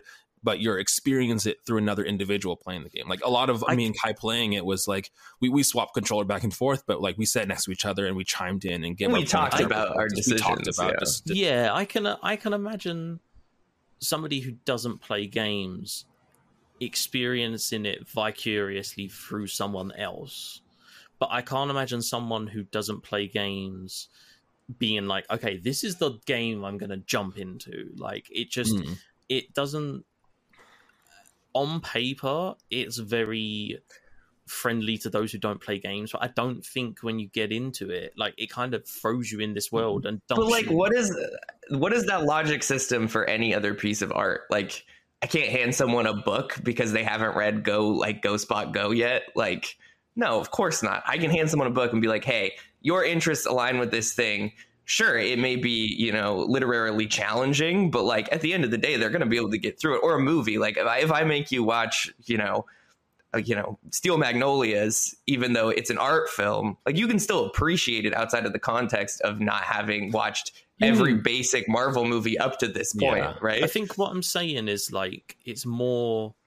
It seems like a very daunting game to give somebody as their first experience. Yeah, Yeah, and even with the like the book context, I feel like there's definitely like going from someone that's very surface level that probably we reads YA books and that's pretty much it. Like there's definitely been books that I've read where the language was too complicated for my dumb little brain to understand. It's like I'm not connecting to anything. Like there's no connections here, and I can't relate with is-. I mean that and that that's what like that what I'm trying to say as well is that like I have a very different experience with other things. Like I went to film school. Yeah. Already I'm uh, Yeah, a yeah. weird when it comes to to understanding narratives and when it comes to experiencing things, my you know level is at a very different place than most people. And so it's Mhm. hard to speak on like would this be interesting for most people? I don't fucking know. I don't live in their heads. I think this is a great experience, but maybe this is too much. I, I don't that's know. why that's why I think this is such an interesting, and I think this is probably one of the the only times that we've had this where there has been such not necessarily a discourse, but almost like three varying point of views of the ending and like the perspective and who would we recommend this to. I, I think that happened a little bit with Kentucky, but that was more just like us kind of experiencing and like predicting and guessing what can happen next. This is like fundamental, like how can we recommend this game and what does this game entail? There's, I think that's super interesting that we have different perspectives and point of views, regardless of whatever is the right way or not. Yeah, There is none, that's the answer. me- no, and I think that's the thing. Is this a personal opinion? Like for me, I look Yeah. at it and I'm like, Ellie has watched me play parts of this game, and she's Mm-hmm. interested in the story and she's interested in the mechanics of it and the dice roll and stuff like that. But Mhm. if I was to sit her down and say, "Okay, play this game," she would be like, "I have no clue what the fuck I'm doing, what Yeah. I'm supposed to do, the order I'm supposed to do it in," and so it's one of those things that, like, on paper, yeah, on paper, it's the perfect game for somebody who doesn't play games. You know, it's story deep. It does a lot of things that other RPGs and stuff don't do, but it also doesn't hold your hand. And Yeah. so I think that as some as people who play games, I think that we can get around that. But if you've not experienced it before, I don't know. I think it's the opposite. Like that's my perspective. This Is is that so this is so fascinating. this this would be frustrating for people who do traditionally play games because it is so different. Because it doesn't hold your hand. Because there is no narrative. art There is no straightforward path you're supposed to take. There's no clear objectives. There's none of the things that people go into games for. Yeah. Like exactly what you're saying is the opposite of it. right. I think you're both right. I think that Yeah. this Oh yeah, I think It's no for no one. No one should play this no game. one should play this. No, Ben, I, I totally see where you're coming from because Yeah. I can definitely see my wife Sarah sitting down and vicariously experiencing this through my playthrough, and I think that is a perfectly almost I would almost uh, argue a great way of experiencing this game if you don't like initially think this interesting because there is aspects that's complicated mm. for someone that's never played games. On the flip side, if you're someone that like plays Call of Duty or just plays battle royales, you're also going to have a hard time with this game because of it's very wordy, it's very flowery in its language, it's complicated in its systems. It doesn't hold your hand, and there's not a. It, it is slow and it is really fast at times, and I think that can be hard to juggle whether you've played games or whether you haven't played. Yeah, I think it's like a it's almost like a brick wall sort of thing. Like if you can break through that brick wall, it's a it Feld building wall of yeah. you can pass the white check. if you can pass the white check uh, to play yeah. this game, you, it's uh, definitely it's it's one of those like things where people are going to sit down and go, "This is way too wordy for me," and I if don't you've have played Kentucky Route Zero, you'll like this like, game. Yeah, it's, it's if you like those... Kentucky, you'll like this. That's what I mean, and I, that's why I feel like it's a bit more niche than other things because you have to go in like if I mean I mean could you imagine coming into this game expecting it to be like okay right it's a story driven game and uh, mm. and you get in there and the first thing that happens is an argument between your limbic system and your reptilian brain yes. and then you wake up in a world where there's no set task list and it's just this living breathing world and you're like what the fuck am i doing i, I see the i see where our difference is coming from and i was answering the question who is this game for? And I think it should be for everyone. Do I think everyone is going to have the patience to actually do it? No, of course not. It's very difficult. Most people don't want to go into something and actually be challenged. Most people, that's why fucking Marvel movies are exciting because people are like, oh my God, it's the same hero's journey for the eight millionth time repackaged. Like, that's why people like that shit. Easily digestible content. It's one of the reasons why I haven't got into reading books because the books that I have here to read are like the fucking Lord of the Rings, like the J.R. Tolkien, and I'm like, I, I'm like, what? This is not like my first experience of a book. This is not what I want to get into. Like this read, is too much for me. Scythe is a great book. You should read it. Listen to the audiobook. It's fantastic.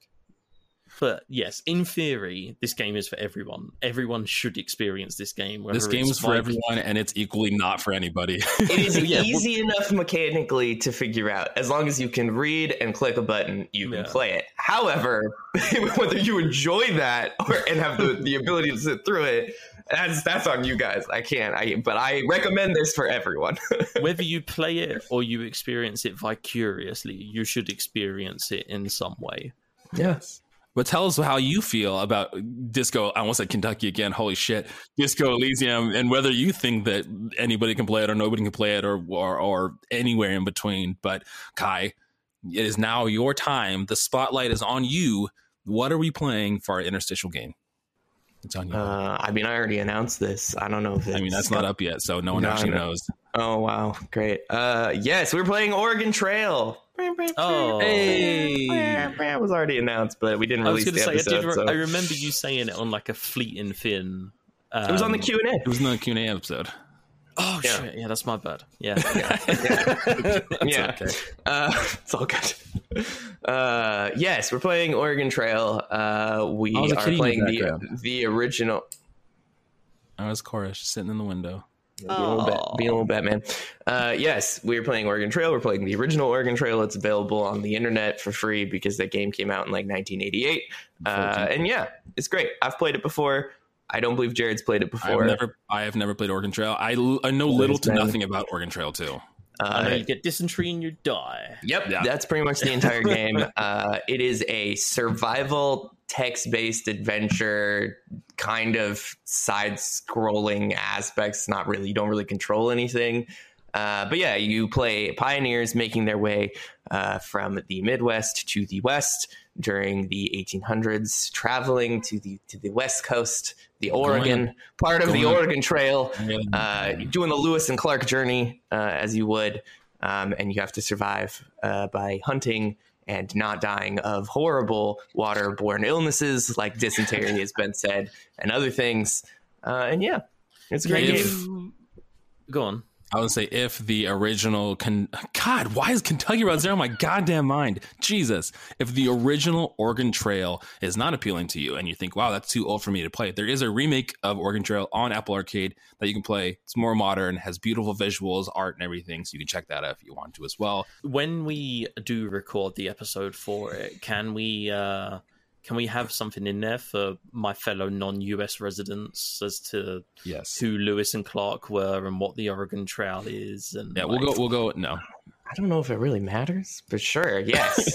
I mean, it's not, like, it's not is it- real. It's not a real That's representation. what I mean. That's what I was trying to work out. Like, Okay. is it a real thing? Is it like what? No, no, no, no, no, no, no, it's no, not no, no, real. no. Uh, Okay, no, it, it is literally just a made up trail from the East Coast to the West Coast that you have to make just- and survive. It's just the idea of being a pioneer. Like that's it. Yeah. Uh, okay. Oregon Trail came out in 1971. Holy shit!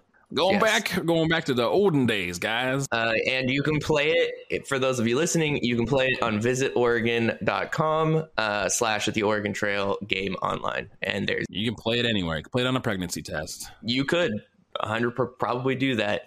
Um, you can also plan your trip to Oregon, things to do, book your stay, and buy real estate on visitoregon.com. That's V I S I T O R E G O N. This episode Uh, is sponsored by VisitOregon.com. I was gonna say not a sponsor.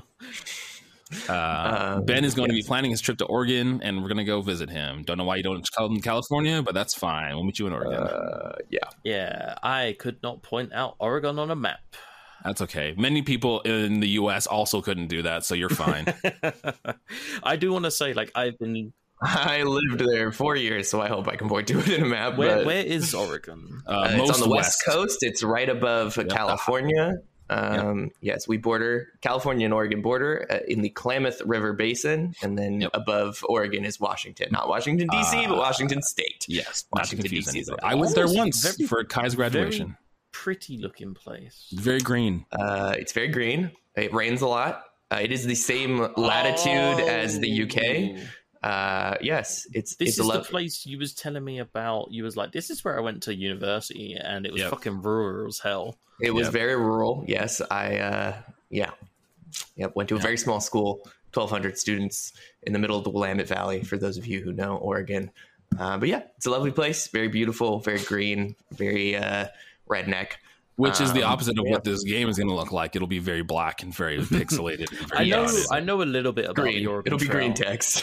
I've been. Uh, I don't know what the kid is. I've been a list, not the Oregon Trail, like the Lewis and Clark thing. I've been listening to uh, a podcast called One Nation Under Crime, which is really cool, and they talk Dope. about how um, uh, the one of the Lewis Mary Mary Mary Owl Lewis Meriwether Lewis something.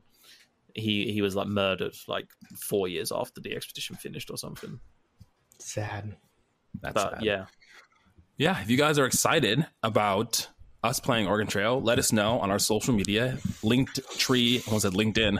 God, my brain's not working today. Our Linktree is in the description of all of our social medias. Play Along Pod, Instagram, Twitter, TikTok, all that fun stuff. Come join our Discord. That's also in our description, our link it's tree. popping. It is popping. We're having a great old time there talking. We're probably going to be talking about more disco now that we've finished the game and we can kind of loosely talk about if anyone does want to get spoilers, we'll let them know. But we'll have lots of conversations. We'll be talking about Oregon Trail. And in the next episode, I will be revealing my main series next. Ooh, do, do, do. Kyle knows I'm uh, just thirsty for revealing games. I already know my game for my main series. See? See? I'm not weird. I literally have Please, those who are two listening, weeks ago. sympathize with me. These people have problems. My game Jared's. I'm always what like- doing next time. I have four options from a main series game. Do you want to hear them? I'm like, no, I don't care. Just tell me when it's the time. I, make. literally, I decide my literally games have day a- before. I have a fucking app on my phone. Uh, shout out if you ever want to keep a backlog of the games or Well, what you GG have get- played. GG? GG, GG is a great too. app. Um, follow us so I on there. just Don't know When my I- username, but follow me. when I get to it, I'm just like looking, and I'm like, oh yeah, cool. This is uh, all my stuff, and I just go uh, that one. So those of you who are suggesting games know they'll never happen unless it's my turn because I'm the only one who decides the day before we record, which is maybe not the best option, but we you know, whatever. game, we do have we do have some recommendation recommendations that may or may not happen So Mhm. please recommend games. Well, We'll get them judging to- by the we'll get fact it. that both of you have four, uh, you know, four main series planned out beforehand, you're gonna have a long wait list. No, I'm Okay, eyeing guys. up one of these suggestions as an interstitial. Oh yeah, we're gonna play through the the, the live action Mortal Kombat game that uh, Neil recommended. Yeah. Okay, guys. Thanks for getting to the end of the episode. Thanks for listening. As always, I hope you enjoy the Disco Elysium Disco Elysium series because we definitely Bro, are did. you okay? I'm having a stroke today. I don't know. My brain's not working. It's early. That's Where's that phasmid? It's the phasmid. I spent too long exposed Thank to you for listening to Play Along Podcast. You can follow us on Instagram, I already did all Twitter. This. It's okay. You don't need to do it. If I don't come in and pretend to do an outro, it's not a real episode of this This podcast. guy needs to pee, and he wants to cut it off. No, you all right. already Nice knowing all of you. Uh, I pooped, and Oh, I okay, do need that's to good. pee now. So Okay, guys. We will see you next week where we'll be talking about our experience with the Oregon Trail. Peace out. Love y'all. Whap, whap. We love ya. Bye.